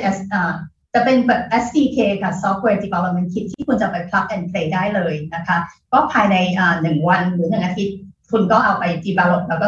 launch product ใหม่ ๆ ที่ไปทดลองตลาดได้ แล้วเมื่อกี้อาจารย์การดีพูดถึงเรื่องเอ๊ะต้อง uniqueness เนอะค่ะอ่า Gen Z ต้องต้องการ uniqueness ตรงนี้เราก็มีลูกเล่นค่ะ เป็น SDK ที่เอามาให้แบบอ่า แต่งหน้าทำผมใส่การ์ตูนแบบเปลี่ยนสีเข้าไปได้นะคะ ก็ให้ให้ให้คนที่ไลฟ์สดมามาใช้และมาสนุกสนานค่ะ แล้วเราจะเห็นว่าอ๋อคนในตอนที่โควิดที่ช่วงโควิดที่ผ่านมาเนี่ยเราก็ดูหนังเยอะขึ้น จะดูหนังออนไลน์เนอะอ่า Red Notice เพิ่งออกมานะคะ ก็โอ้โหอ่าทุกคนก็พยายามตามเหมือนกันนะคะ เราก็เลยเห็นว่า OTT แพลตฟอร์มเป็นอ่าเป็นเทรนด์ใหม่ค่ะ ที่ถ้าหากว่าเรามีคอนเทนต์เยอะๆ ถ้าเรามีข่าวที่เราอยากจะมีแพลตฟอร์มของตัวเองที่จะมาอ่ามาพูดคุยกับผู้บริโภคหรือว่า audience ต่างๆนะคะ Tencent มี SaaS solution ค่ะ Software as a Service ที่ภายในหนึ่งเดือนค่ะ คุณจะ launch OTT แพลตฟอร์มของคุณได้เลย รวมทั้งถ้าคุณอยากจะยกยิงโฆษณาเข้าไป เรามีพร้อมให้คุณใช้นะคะ มีแพ c เกจ i n g ต่างๆไลฟ์สดอ่าหรือว่าจะเป็นพวก messaging ทำได้หมดเลยค่ะโอ้นะคะค่ะสไลด์ต่อไปนะคะ ค่ะแล้วถ้าหากว่าถึงเวลาไลฟ์สดเนี่ยเราก็ต้องมั่นใจว่าคอนเทนต์ที่เราสัอัพที่เรา อ่ายไปออนไลน์เนี่ยมันต้อง make sure ว่า comply with policy เนอะถ้าหากว่าเนื้อหาต่างๆ ที่ไม่เหมาะสมนะคะ หรือผิดกฎหมายเนี่ยเราก็มี machine learning หรือมี AI ที่ช่วยมาช่วยคุณบล็อกนะคะ แล้วก็ make sure ว่าคอนเทนต์นั้นจะไม่ได้หลุดออกไปค่ะ สไลด์ถัดไปค่ะค่ะแล้วก็ตรงนี้จะเป็นเกี่ยวกับโซลูชันที่เราจะเห็นว่าในเมืองจีน ได้นำใน banking แล้วก็ financial institution ก็เอามาใช้ได้เยอะอยู่พอสมควรนะคะนี่คือก่อนที่โควิดจะมาจะมาถึงเขาเราจะเห็นว่าภาคสถาบันการเงินหรือว่าธนาคารในในจีนนะคะ ก็จะใช้ตัวเข้าไปใน banking app เนี่ยค่ะเราก็มีวิธีการที่ทำ webinar ในแอปพลิเคชันของเขาได้เลย หรือว่าเราจะเห็นว่าลูกค้าของเราเนี่ยจะบอกว่าเอ้ย relationship manager private banker ของเราคนนี้เก่งมาก แต่เรามีแค่คนในในใน region นี้อาจจะมีแค่ไม่กี่คน แต่ถ้าหากว่าอ่าเขาใช้ตัว one to one consulting application หรือว่าเป็น SCK ตัวเนี้ยค่ะ เขาก็มาพูดคุย แล้วก็มา advice มาแนะนำลูกค้าเขาได้ แล้วก็ secure แล้วก็ปลอดภัยนะคะใน banking app ฝั่งขวามือสุดนะคะเป็นเป็นเทรนด์ตัวที่ฮอตมาก ๆ เลยตอนนี้นะคะ เมื่อกี้นี้คุณนกพูดถึง data driven ต้อง personalization เนอะค่ะและเราจะเอามาดูกันว่าเอ๊ะ สรุปแล้วเนี่ยแคเรนเนี่ยชอบใช้จ่าย ชอบซื้อขนมเยอะบ่อยๆอยู่พอสมควร แล้วก็ชอบซื้อเสื้อผ้า เขาจะเอามาแล้วเขาจะ integrate นะคะช้อปปิ้งออนไลน์ใน banking application นะคะ แล้วเขาจะมีวิธีการที่ personalize และโปรโมทเรื่องจะหาสินค้าต่างๆ ที่แคเรนชอบนะคะ มามามาใช้ให้แคเรนอ่ามาให้แคเรนซื้อ แล้วสิ่งที่ต่อเนื่องไปก็คือว่าไอ้ตอนซื้อไปแล้วเนี่ยยังมีออปชันให้เลือกว่า อ๋อ โอเค คุณอยากจ่าย แบ่งจ่ายสิบเดือนไหมอ่าอันนี้น่าสนใจก็เออค่ะเราก็จะจะรู้สึกว่าซื้อง่ายขึ้นนะคะอืมค่ะก็เป็นโซลูชันที่ตอบโจทย์คิดว่าตอบโจทย์ทาง Gen Z นะคะอาขอสไลด์ถัดไปนะคะ ตรงนี้จะเป็นตัวอ่าอีกโซลูชันตัวหนึ่งที่อาจจะเอามา engage Gen Z แต่จะเป็นพนักงานของเรานะคะ หรือว่าหรือว่าคนในองค์กรที่ให้เด็กอ่าให้ Gen Z รุ่นใหม่รุ่นใหม่ที่คิดว่า เราตอนนี้อยู่เป็นโคช่วงโควิด เรานั่งทำงานที่บ้านอยากทำยังไงให้มัน productive มากขึ้น หรือว่าใช้งานได้ง่ายขึ้นนะคะ Tencent มี WeCom นะคะก็คือ Enterprise WeChat นี่เองนะคะกับในแอปพลิเคชันตัวเดียวเนี่ยแชทได้นะคะในเมืองไทยจะมีหลาย ๆ อย่างที่เราใช้วันเราใช้ Line นะใช้ใช้อีเมล ใช้แอปพลิเคชันหรือใช้ Gmail ก็ยังมีนะคะ แต่ในนี้ค่ะในแอปพลิเคชันตัวนี้ WeCom เนี่ย เราจะมีแชทนะคะอีเมลอยู่ในนั้นด้วยนะคะอาขอสไลด์ถัดไปได้ไหมคะค่ะแล้วตรงนี้ก็คือเป็น workspace ใน VCOM เลยที่เรา integrate เข้าไป เราจะเห็นปุ่มพวกนี้ค่ะ คือมินิโปรแกรมนะคะ คือแอปพลิเคชันในแอปนี้นะคะ ในนี้ค่ะแคนอ่าแคนอยากจะใช้อะไรอยากคุยกับ IT ก็ทำได้นะคะ เพราะว่าถ้าคอมเจนแคนก็กดอ่า มินิโปรแกรมของ IT แล้วเราจะได้พูดคุย IT ได้และขอความช่วยเหลือ หรือว่า HR อยากจะลางาน 2 วันก็กดปุ่ม HR แล้วก็ขอลางานในนี้เลยนะคะง่ายมาก ตอนนี้สิ้นปีละ3 360 peer review นะคะก็เข้าไป HR ก็กด peer review เหมือนกัน ถึงเวลาที่แบบถ้าหากลูกค้ามี contract มานะคะเราต้องส่ง contract ให้ legal อ่า legal team ก็กดปุ่ม legal แล้วก็สแกนแล้วก็เอา contract ถ่ายเข้าไปให้ค่ะ ง่ายมากเลยค่ะหลายๆอย่างนะคะอ่าน ขอจอตัดถัดไปค่ะ สไลด์ถัดไปค่ะ หน้าจอนี้เป็นเป็นโมบายแอปพลิเคชันของ Karen เองนะคะ ก็เลยอยากจะแคปมาให้ดูค่ะอ่าโมบายตัวเนี้ยค่ะ ก็คือว่าอ่าตัว v c o m ก็คืออยู่ในมือถือนะคะ เราจะแชทได้อ่าแล้วก็อีเมลก็เช็คได้นะคะ กดหา IT อ่า ถ้าว่าซื้อของให้ลูกค้าเราต้องต้องมี expense claim ก็กดในนี้ได้เหมือนกัน แล้วก็พูดคุยถ้าว่าอยากหาท่านไหนในองค์กรที่แบบใหญ่ ๆ อย่างเงี้ยค่ะ เราก็จะหา organization แล้วกดเข้าไปพิมพ์ได้หาได้เหมือนกันค่ะค่ะตรงนี้ก็จะเป็นโซลูชันที่คิดว่าน่าจะตอบโจทย์กับบริษัทที่อยากจะเข้ามา engage กับ Gen Z ที่มีไลฟ์สไตล์ที่มาใหม่ ๆ ค่ะ ว้าว ฟังดูแบบนี้เนี่ยจะเห็นได้ว่า Tencent เนี่ยหลังจากนี้ไม่ได้เป็นแค่หน้าบ้านนะคะ ไม่ได้เป็นแค่ส่วนที่พัฒนาแอปพลิเคชันให้กับบรรดาคอน sumer ใช้อย่างเดียวอีกต่อไปละใช่ไหมคะ แต่ Tencent เอาความ specialize ของตัวเองที่เห็นแล้วว่าผู้บริโภคต้องการอะไรกันบ้างอะค่ะ คุณคาเรนอย่างที่คุณคาเรนบอกเนาะเอามาพัฒนาเป็นเป็น core value ที่สำคัญมากที่ใช้เองหลังบ้านด้วย พอใช้หลังบ้านแล้วรู้สึกว่า เอ้ย มันเอาไปต่อยอดได้ใช่ไหมคะคุณคาเรน ก็เลยพัฒนาเป็นโซลูชันที่สำหรับธุรกิจไหน ตอนนี้อยากจะทำ digital transformation แบบเมื่อสักครู่ อย่างที่บอกตอนนี้ธุรกิจไทยบอกอยากมีแอป Netflix ของตัวเองก็ทำได้แล้วด้วย ใช่ค่ะ โดยที่ใช้หลังบ้านของทาง Tencent แบบนี้เข้าไปปลั๊กเลยใช่เสียบค่ะปลั๊กแล้วก็ใช้ในให้บริการได้เลย ค่ะภายในหนึ่งเดือนค่ะ ว้าวนะคะ เพราะฉะนั้นอันนี้เป็นเป็นสิ่งหนึ่งที่ทำให้เราเห็นนะคะว่าภาคธุรกิจตอนนี้ที่ต้องการปรับตัวให้เข้ากับเทรนด์ต่างๆ ที่เราคุยกันไปเนี่ย ก็ไม่ได้ทำได้ยากอีกต่อไป คือมันมีโซลูชันที่พอจะมาตอบโจทย์ตรงนี้ได้นะคะ ซึ่ง Tencent ก็พิสูจน์มาแล้ว ด้วยการให้บริการของ Tencent เอง แล้วก็เอามาพัฒนาต่อยอดเป็นโซลูชันตรงนี้ที่คุณคาร์เรนเล่าให้ฟังนะคะ ซึ่งแน่นอนว่าพอเราพูดถึงภาคธุรกิจเนี่ย เดี๋ยวยังไงแล้วทีน่าอยากจะขออนุญาตให้คุณคาร์เรนอยู่กับทีน่าต่อนะคะ แล้วก็ทีน่าจะชวนอาจารย์การดีกับ พี่เหม่งนะคะ กลับมาร่วมพูดคุยกันนิดนึงนะคะว่าในภาพรวมหลังจากนี้ พอเราเห็นแล้วว่าเทรนด์ทุกอย่างมันเปลี่ยนไปแบบนี้ เรามีโซลูชันเรามีเทคโนโลยีหลังบ้านที่พร้อมจะตอบโจทย์ภาคธุรกิจให้ปรับตัวแบบนี้แล้วเนี่ยนะคะ ทุกคนเนี่ยในเชิงของการทำธุรกิจจะต้องปรับตัวรับกับเทรนด์เหล่านี้อย่างไรนะคะ ตอนนี้ทั้ง 3 ท่านอยู่กับทีน่าตรงนี้แล้วนะคะ อาจารย์การดีนะคะ พี่เหม็งสมโพธนะคะ แล้วก็คุณคาเรนนั่นเองค่ะ ตอนนี้นะคะเรามาคุยกันนะคะแล้วก็จะมาตอบคำถามเพิ่มเติมกันด้วยนะคะสำหรับ Q&A นะคะ อาจารย์อยู่กับทีน่าได้ยินทีน่าชัดเจนนะคะ ตอนนี้โอเคค่ะ พี่เมงได้ยินชัดเจนนะคะโอเคค่ะนะคะแม่เสียดายพี่นกติดภารกิจไม่งั้นจะให้เมาส์กันสี่ท่านนะคะ น่าจะสนุกดีในวงนี้นะคะก่อนนี้ใครมีคำถามอะไรสามารถส่งคำถามเข้ามาได้คำถามที่ได้รับคัดเลือกบอกแล้วว่าเดี๋ยวเราจะ อ่าส่งรางวัลไปให้นะคะ เมื่อสักครู่ของพี่นกพอดีติดภารกิจเลยถามให้เรียบร้อยแล้วนะคะ แต่ตอนนี้คำถามข้อแรกค่ะ อาจารย์การดีค่ะพี่เหม่งค่ะเมื่อสักครู่ฟังทั้งหมดแล้วเนี่ยนะคะ คุณคาเรนก็ได้เล่าโซลูชันให้ฟังแล้วด้วยเนี่ยนะคะ ก็ดูน่าจะตอบโจทย์นะคะ กับการเตรียมพร้อมปรับตัวในส่วนของภาคธุรกิจนะคะ อยากให้อาจารย์การดีตอบคำถามก่อนละกันว่า อันนี้เป็นคำถามนะคะที่หลายคนส่งเข้ามานะคะ แล้วก็เราคัดเลือกมาแล้วนะคะคำถามแรกถามว่า brand loyalty ที่อาจารย์บอกไว้ตอนแรกเนี่ยนะคะ ในการจับจ่ายสินค้าเนี่ยจะยังมีผลกับ future lifestyle อีกหรือเปล่า หรือว่ามันจะมีคอนเซปต์อะไรที่ที่เปลี่ยนไปแล้ว แล้วภาคธุรกิจเนี่ยจะต้องแบบเตรียมรับมือกับคอนเซปต์นี้ที่มันเปลี่ยนไปคะอาจารย์คะถ้าเป็นเมื่อก่อนหรือปัจจุบันนะคะ การสร้าง loyalty เนี่ยอาจจะสร้างระบบ loyalty ในเชิงของระบบ point payment และ point system อันนี้ก็ยังยังยังดำรงอยู่นะคะ แต่ถ้าเกิดให้เกิด brand loyalty แล้วเนี่ยเนื่องจากมันเกี่ยวข้องกับ อุปนิสัยเกี่ยวกับ personality อยากให้แบรนด์นั้นมีการโตไปกับกลุ่มลูกค้าไปพร้อมๆกัน เพื่อให้เกิดการฮุก เพื่อให้เกิดเหมือนกับเป็นชุมชน เพื่อให้เป็น community เพราะว่าเรื่องนี้ค่ะมันเป็นเรื่องของทาง emotion มากกว่าจะเป็นเรื่องที่ของการเก็บ point แล้วไปแลกเงินเอ่อเอ่ออย่างเดียวเท่านั้น อันนี้ก็จะเป็นอีกทางหนึ่งที่จะสามารถที่จะเติบโตเป็นกลุ่มคนรุ่นใหม่ นั่นก็แปลว่าแบรนด์เอง หรือว่าสินค้าเองก็จะต้องมีการ adapt ไปตามกระบวนการไปตาม wave ของสังคมด้วยนะคะ อืมโอเค เพราะฉะนั้นก็คือจริง ๆ แล้วเนี่ย แบรนด์ยังต้องมีอยู่ถึงแม้ว่า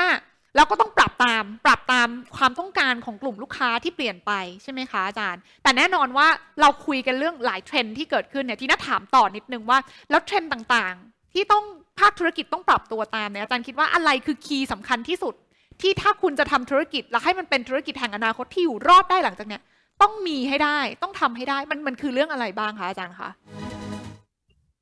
ถ้ถ้าพูดถึงในธุรกิจนะคะสิ่งที่ต้อง build in กลับไปในธุรกิจเนี่ยคือขีดความสามารถในการปรับตัวค่ะต้องเรียนว่าหลายอย่างเนี่ยมันเหมือนว่าถ้าเป็นธุรกิจสมัยก่อนหรือปัจจุบันหลาย ๆ ที่ก็ยังมีความรู้สึกว่า we build to last คือว่าก็คือทำแบบนี้มาก็ยังคิดว่ายังทำแบบนี้ต่อไป แต่จริง ๆ แล้วเรื่องนี้มันพูดง่ายนะคะ แต่ทำยากนะคะทีน่าการ build ในเรื่องของการปรับตัว เรากำลังพูดถึง agility ในการทำงาน การคิดค้นใหม่ แล้วก็การมองอนาคตเพื่อจะตอบตอบโจทย์ใหม่ ๆ ที่จะเกิดขึ้นในวันข้างหน้า ตรงนี้แหละค่ะที่คิดว่าสำคัญ เพราะว่าพอมันที่เราอยากจะปรับตัวได้อย่างรวดเร็วเนี่ยมันก็ไม่สามารถที่เราจะต้องทำอะไรถึงศูนย์ถึงสิบไปทุกเรื่องนะคะ เราหาพาร์ทเนอร์เราใช้แพลตฟอร์มอย่างของ Tencent เมื่อสักครู่เนี่ยก็ทำให้เราสามารถที่จะปรับตัวได้เร็วขึ้นมาก เห็นภาพค่ะอาจารย์ขอบพระคุณมากเลย อันนี้เป็นคำแนะนำที่ดีมากสำหรับภาคธุรกิจที่อยากจะปรับตัวนะคะ agility คือเรื่องสำคัญ แล้วไม่ต้องเริ่มต้นใหม่ด้วยตัวเองไปซะทุกอย่าง เพราะว่าเวลามันอาจจะไม่ทันการที่จะทำให้เรานั้น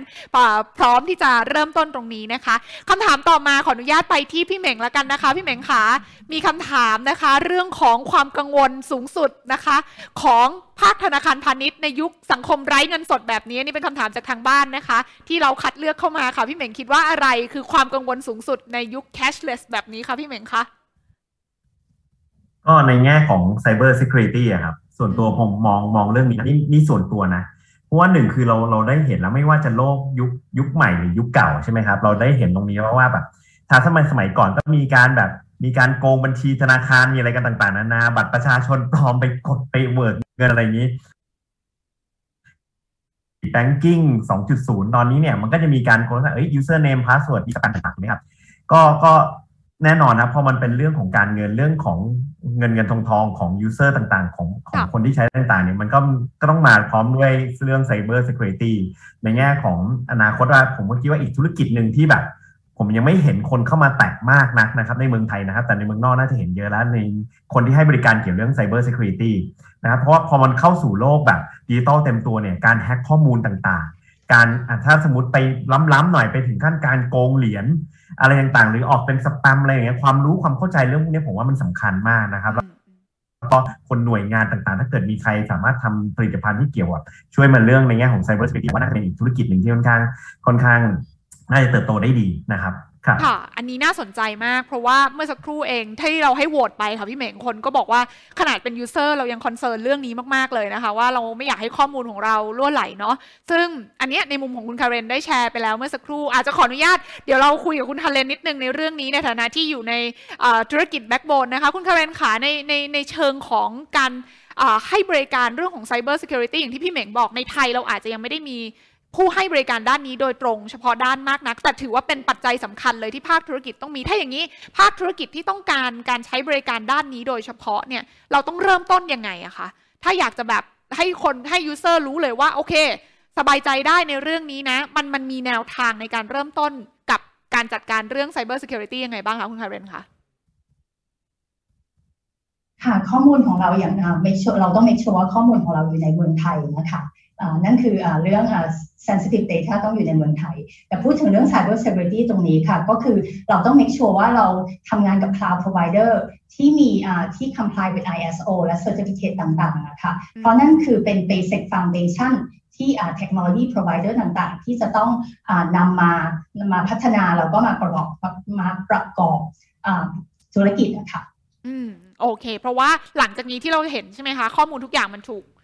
อยู่บนคลาวด์กันไปหมด โดยเฉพาะยิ่งยิ่ง Data เยอะมากขึ้นการประมวลผลมากขึ้นเนี่ยเรื่องของ Cloud Solution จะเป็นส่วนสำคัญมากว่าข้อมูลต่างๆ มันจะรั่วไหลออกไปที่อื่นหรือเปล่านะคะเพราะฉะนั้นเรื่องของมาตรฐานของผู้ให้บริการคลาวด์ก็จะเป็นส่วนสำคัญมากในตรงนี้นะคะอะกลับมาค่ะคำถามนะคะ ขอบคุณคุณคาเรนมากเลยนะคะ ส่วนนี้นะคะที่มาช่วยเสริมให้ พี่เหม่งคะอีกหนึ่งคำถามค่ะ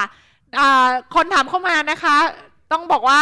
สนใจในเรื่องของ centralized payment gateway ค่ะ มีโอกาสจะเกิดขึ้นในบ้านเราไหมคะ ที่เราเนี่ยจะใช้บริการแค่แบบ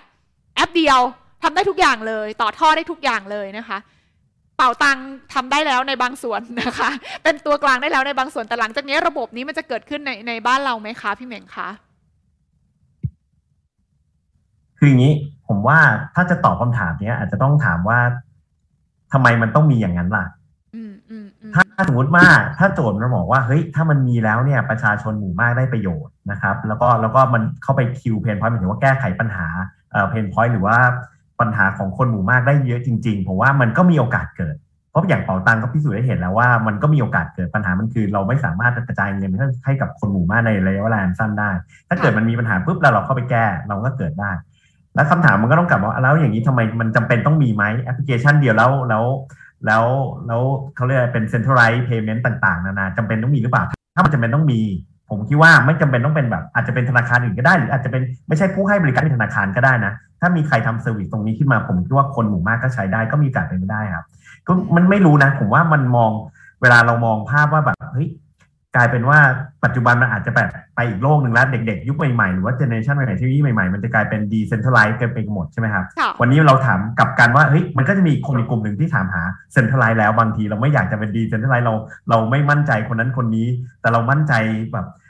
หน่วยงานสักหน่วยงานหนึ่งที่เป็นคนดูแลให้หรือเปล่า ก็เนี้ยมันผมว่ามันเป็นชิคเก้นแอนเอกแล้วแหละผมว่าถึงจุดจุดหนึ่งเนี่ย พอทุกอย่างมันแบบฝุ่นหายตลบปุ๊บมันน่าจะชัดเจนมากขึ้นว่าแบบ สุดท้ายแล้วมันก็จะมีคนกลุ่มคนที่ยังอยากได้แบบเซ็นทรัลไลซ์กลุ่มคนที่ยังอยากได้แบบดีเซ็นทรัลไลซ์ก็ต้องกลับมาว่าเฮ้ยถ้าอย่างนี้คนที่ให้บริการต่างๆ มันจะสามารถตอบโจทย์แบบนี้ได้หรือเปล่า ถ้าตอบโจทย์ได้ผมว่ามันมันก็มีโอกาสเป็นไปได้ครับมันอาจจะไม่ได้จำเป็นต้องเป็นแค่ centralize หรืออะไรก็ตามที่เป็นแอปเดียวอีกต่อไปใช่ไหมคะ ทุกอย่างมันขึ้นอยู่กับว่าคุณสามารถตอบโจทย์ pain point ของ user ได้มากน้อยขนาดไหน ถ้าตอบโจทย์ได้ก็โอเค มันก็คือเทรนด์ที่ทุกคนอยากจะได้ความสะดวกสบายอยู่แล้ว ใช่ไหมคะพี่เมง แจมแจมด้วยได้ไหมได้เลยค่ะอาจารย์ค่ะเชิญเลยค่ะอาจารย์คะ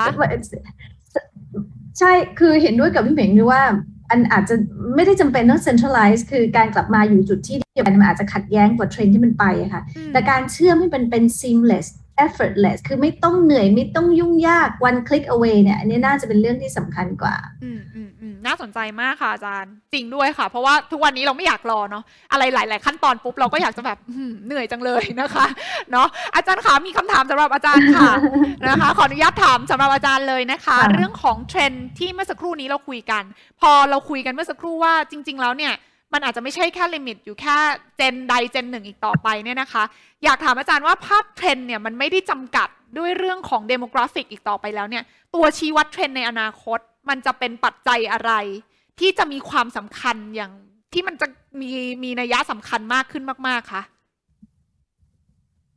อาจารย์คิดว่ามันเป็นอะไรที่จะมาเป็นตัวชี้วัดเทรนในอนาคตค่ะคือเป็นคำถามจากทางบ้านถามที่น่ายากจัง อ๋อราคาคันบ้านขอบคุณค่ะถามปัจจัย อันนี้ตอบนี้ดีกว่าค่ะ เพราะว่าตอบอันแรกก่อนว่าในแง่ของวัยอาชีพ อาจจะไม่ช่วยอะไรเราได้มากแล้วนะคะ เพราะฉะนั้นเนี่ยมันต้องสิ่งที่เราจะต้องทำเนี่ยคือเสาะหาไมโครเทรนหรือว่ากลุ่มเล็กนะคะ preference ของเขา คือแทนที่จะเป็น segment มาสู่ persona แล้วก็เป็นในเรื่องของความต้องการในระดับย่อยไมโครออกไป การที่ทำตรงนี้ได้เนี่ย มันไม่ได้หมายความว่าเราจะดูข้อมูลการอะไรดี จากสำนักการสถิติแห่งชาติ แล้วเรามารู้ได้ว่าเทรนหรือ preference ที่มันเป็นไมโครเทรนมันคืออะไร มันต้องมาจาก Data ที่เราเฝ้าเก็บไปเรื่อยๆ แล้วเราก็ run เพื่อที่จะดู pattern ความเชื่อมโยงที่มันแตกต่างกันไปอะค่ะเพราะว่านั่งคิดแล้วก็จะนึกถึงว่าเออเวลาเราทำ Data มาทำการวิเคราะห์เนี่ยมันไม่ได้เป็น pattern แบบเป็นแค่ปัจจัย2อสปัจจัยแล้วหา output ออกมาได้ละแต่มันคือการดู impact หรือความเชื่อมโยงระหว่างกันของหลากหลาย factor หรือพวกที่เราเคยเรียกว่า multivariate impact อะไรต่างๆ เหล่านี้นะคะ เพราะฉะนั้นจะทำอย่างไรปัจจัยสำคัญคือว่าการที่เรามี Data เนี่ยน่าจะเป็นปัจจัยที่จะช่วยให้เรานั้นเนี่ยมีความเข้าใจไมโครเทรนนั้นได้มากที่สุดค่ะ เห็นภาพค่ะ คืออาจารย์บอกว่าเราอาจจะแปลความตรงๆ ไม่ได้เหมือนเดิมอีกต่อไป มันต้องเกิดจากการตีความนะคะ เพื่อให้เราเข้าใจในเรื่องของเพอร์โซนาของกลุ่มลูกค้าเราให้ได้มากที่สุด แล้วก็ค่อยไปสู่เรื่องของของการ identify trend ในในแต่ละกลุ่มนั้นๆ ใช่ไหมคะอาจารย์คะโอเค ขออนุญาตคำถามสุดท้ายนะคะ ที่มีมาในเรื่องของ cloud อันนี้ขออนุญาตถามคุณคาร์เรนแล้วกันนะคะว่า ถ้าเราบอกว่าเราเนี่ยจะใช้ cloud มา เพื่อตอบโจทย์ธุรกิจในเรื่องของการทำ digital transformation เนี่ยนะคะ เราจะมีข้อแนะนำในการเลือกระบบการใช้งานแบบไหน ที่จะให้เหมาะสมกับแนวโน้มในอนาคต หรือว่าตอบโจทย์เรื่องของธุรกิจของเราได้จริง ๆ เราต้องพิจารณาจากอะไรบ้างคะคุณคาเรนคะ ค่ะก็ Tencent จริง ๆ ก็มีทีมงานในไทยนะคะที่เป็นคนไทยที่จะมาแนะนำ best practice ต่างๆ ได้ แต่พูดถึงแล้วว่าถ้าเราอยากจะทำ transformation ในองค์กร เราอาจจะต้องเข้ามาดูกันว่าเราอาจจะวาด diagram นิดนึงว่าสิ่งที่เราอยากจะ transform คืออะไรนะคะ goal ของเราเป้าหมายของเราคืออะไร และเราเราตอนนี้มีมี resources อะไรในมือ มีอะไรที่ต้องไป cloud นะคะที่ cloud จะช่วยเราได้ และจริง ๆ การใช้จ่ายบน cloud ค่ะ คือถ้าไม่ใช้ไม่ต้องจ่าย นะคะจ่ายที่สิ่งที่ต้องใช้เท่านั้นนะคะมันก็เลยเป็นที่มาที่ไปว่าทำไมเราจะเห็นสตาร์ทอัพต่างๆ ที่พยายาม disrupt อ่า industry นะคะหรือว่า big company เนี่ยก็คือสตาร์ทอัพจะเริ่มจากใช้ cloud เพราะ capital เขาไม่เยอะนะคะก็เลยเป็นอ่าเราก็เลยเป็นโจทย์ Tencent Cloud เป็นโจทย์ที่ว่าถ้าหากว่าคุณมีไอเดียใหม่ ๆ นะคะอ่า มาคิดกันนะคะว่าลองมาดูกันว่าไอเดียนี้ work ไหม แล้วเรามามาติดต่อ Tencent ได้ค่ะ Tencent Cloud มีเทคนิคทีมในไทยที่จะมาช่วยแชร์ แล้วก็มามาพูดคุยได้ แล้วจะมาแชร์ best best practice ค่ะอืมโอเค เห็นภาพมากขึ้นค่ะ ท้ายนี้ค่ะ อยากให้คุณคาเรนฝากนิดนึงสำหรับธุรกิจไทยที่เราฟังมาทั้งหมดแล้วเราเห็นว่ามันมีการเปลี่ยนแปลงเกิดขึ้นแน่นอนในอนาคตแล้วเราต้องการที่จะปรับตัวให้เข้ากับเทรนด์ ธุรกิจไทยวันนี้เราต้องพยายามปรับตัวในแง่มุมไหนยังไงบ้างจากมุมมองของ global company ที่ปรับตัวไปก่อนหน้าแล้วมีคำแนะนำอะไรสำหรับธุรกิจไทยฝากทิ้งท้ายบ้างคะ ค่ะ ตรงนี้อาจจะมองกับพยายามมองกลับมาได้คำถามนี้มาเราก็คิดอยู่ว่าเอ๊ะแล้วในบ้านเราทำกันยังไงนะคะ จริงๆแทนเซนในบ้านเราก็พยายามจะแนะนำและส่งเสริมให้พนักงานในในในองค์กรของ Tencent เอง พยายามจะ disrupt ตัวเอง เพื่อจะเรียนรู้เทคโนโลยีใหม่ๆนะคะตรงนี้ก็เลยอยากจะแนะนำบริษัทในประเทศไทยนะคะที่จริงๆแล้วเราอาจจะ ว่า disruption ไม่อาจจะไม่ใช่มาจากข้างนอก disruption เราอาจจะเราจะมาเรียน disruption คือการเรียนรู้การ change นะครับการเปลี่ยนแปลง ถ้าเราเรา embrace change เนี่ยเราจริงๆก็ disrupt ตัวเองแล้วนะคะองค์กรไทยแคนคิดว่าน่าจะส่งเสริมพนักงานของเรา ให้ถ้ามีเขาเขามีไอเดียอะไรใหม่ๆเนี่ยให้เขาไปพัฒนาต่อยอดนะคะให้ให้ทุนเขาไปใช้คลาวนะคะเพื่อจะมาพัฒนามาเทสไอเดียใหม่ ๆ ถ้า first iteration ใช้ได้ go to market เนี่ยจะรวดเร็วมาก แต่ถ้าหากว่า first iteration ไม่ได้ เอ้ย กลับมาคิดใหม่เปลี่ยนแปลงนะคะ เปลี่ยนเราก็ค่อยเราก็ค่อยเปลี่ยนไปเรื่อยๆ พัฒนาไปเรื่อยๆ เราพนักงานของเราก็จะก้าวหน้าเรียนรู้อะไรใหม่ ๆ นะคะ แล้วก้าวหน้าไปกับองค์กร ก้าวหน้าไปด้วย แล้วก็ประเทศเราก็จะก้าวหน้าไปด้วยกันค่ะ เยี่ยมเลยค่ะวันนี้ขอบพระคุณคุณคาเรนมาก ๆ เลยนะคะ ที่มาแชร์มุมมองนะคะแล้วก็ให้หลักคิดในการเตรียมความพร้อมสำหรับภาคธุรกิจในขณะที่พี่เหม่งเองก็มาช่วยฉายภาพให้เราเห็นนะคะว่าเทรนด์ของผู้บริโภคเทรนด์ของผู้ใช้งานในเรื่องของสถาบันการเงินวงการการเงิน จะเป็นยังไงต่อไปกันบ้าง แล้วก็อาจารย์การดีที่มาช่วยให้ภาพใหญ่กับเราว่าคอน sumer ในโลกอนาคตหลังจากนี้ อะไรที่จะเป็นเทรนด์สำคัญ ไม่ว่าเราจะเป็นผู้บริโภคหรือภาคธุรกิจเองก็ต้องเตรียมพร้อมที่จะรับมือให้ทันนะคะ วันนี้เชื่อว่าเป็น session ที่มีประโยชน์มากๆเลย ขอบพระคุณทั้ง 3 ท่านเป็นอย่างสูงเลยนะคะ ขอบพระคุณมากๆเลยค่ะ ขอบคุณมากค่ะ สวัสดีค่ะและนี่แหละค่ะคือหัวข้อนะคะที่วันนี้เราตั้งเอาไว้ตั้งแต่แรก เพราะว่าเราอยากจะชวนทุกคนเนี่ยนะคะ มาหาคำตอบกันค่ะว่า อนาคตที่กำลังจะเกิดขึ้นข้างหน้าเนี่ยเทรนด์เรื่องของไลฟ์สไตล์เทรนด์เรื่องของการจับจ่ายใช้สอยเทรนด์เรื่องของ การใช้ชีวิตของเราหลังจากนี้มันจะเป็นยังไงกันบ้าง แล้วภาคธุรกิจเองควรจะต้องเตรียมความพร้อม รับมือกับสิ่งต่างๆ ที่มันจะต้องมุ่งหน้าเข้าสู่ความสะดวกสบาย แล้วก็ต้องมุ่งไปด้วยเรื่องของการใช้เทคโนโลยีเป็นตัวขับเคลื่อนมากขึ้นเนี่ยภาคธุรกิจจะต้องมองหาอะไรนะคะ แล้วก็ให้ความสำคัญของอะไร แล้วมีตัวช่วยโซลูชันอะไร จากมุมมองของ Tencent Cloud นะคะที่วันนี้หยิบเอาประสบการณ์ตรงนะคะ แล้วก็พัฒนาเป็นโซลูชันเนี่ยมาฝากทิ้งท้ายให้กับธุรกิจไทยนะคะ ได้เดินหน้าเข้าสู่การทำ digital transformation ไปพร้อม ๆ กันนั่นเองค่ะ วันนี้เชื่อว่าทุกท่านน่าจะพอได้ไอเดีย แล้วก็ได้ประโยชน์จาก speaker ของเราทั้ง 4 ท่านวันนี้นะคะ ท่านไหนมี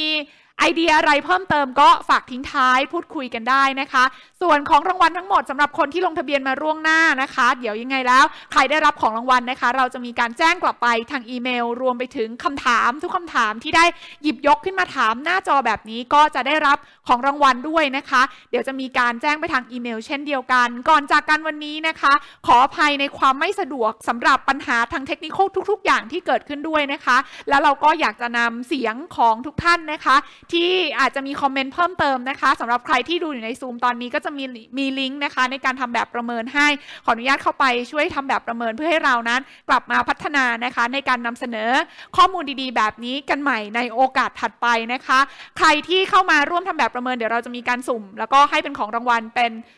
จุกส์นะคะ VIP นะคะ เดี๋ยวส่งให้ถึงบ้านเช่นเดียวกันนะคะ ขอบพระคุณทุกท่านสำหรับการติดตามรับชมตลอดเกือบ 2 ชั่วโมงนี้นะคะ พบกันใหม่โอกาสหน้าวันนี้ทีน่าสุพัฒกิจเจตทวิกิจลาทุกท่านไปก่อน สวัสดีค่ะ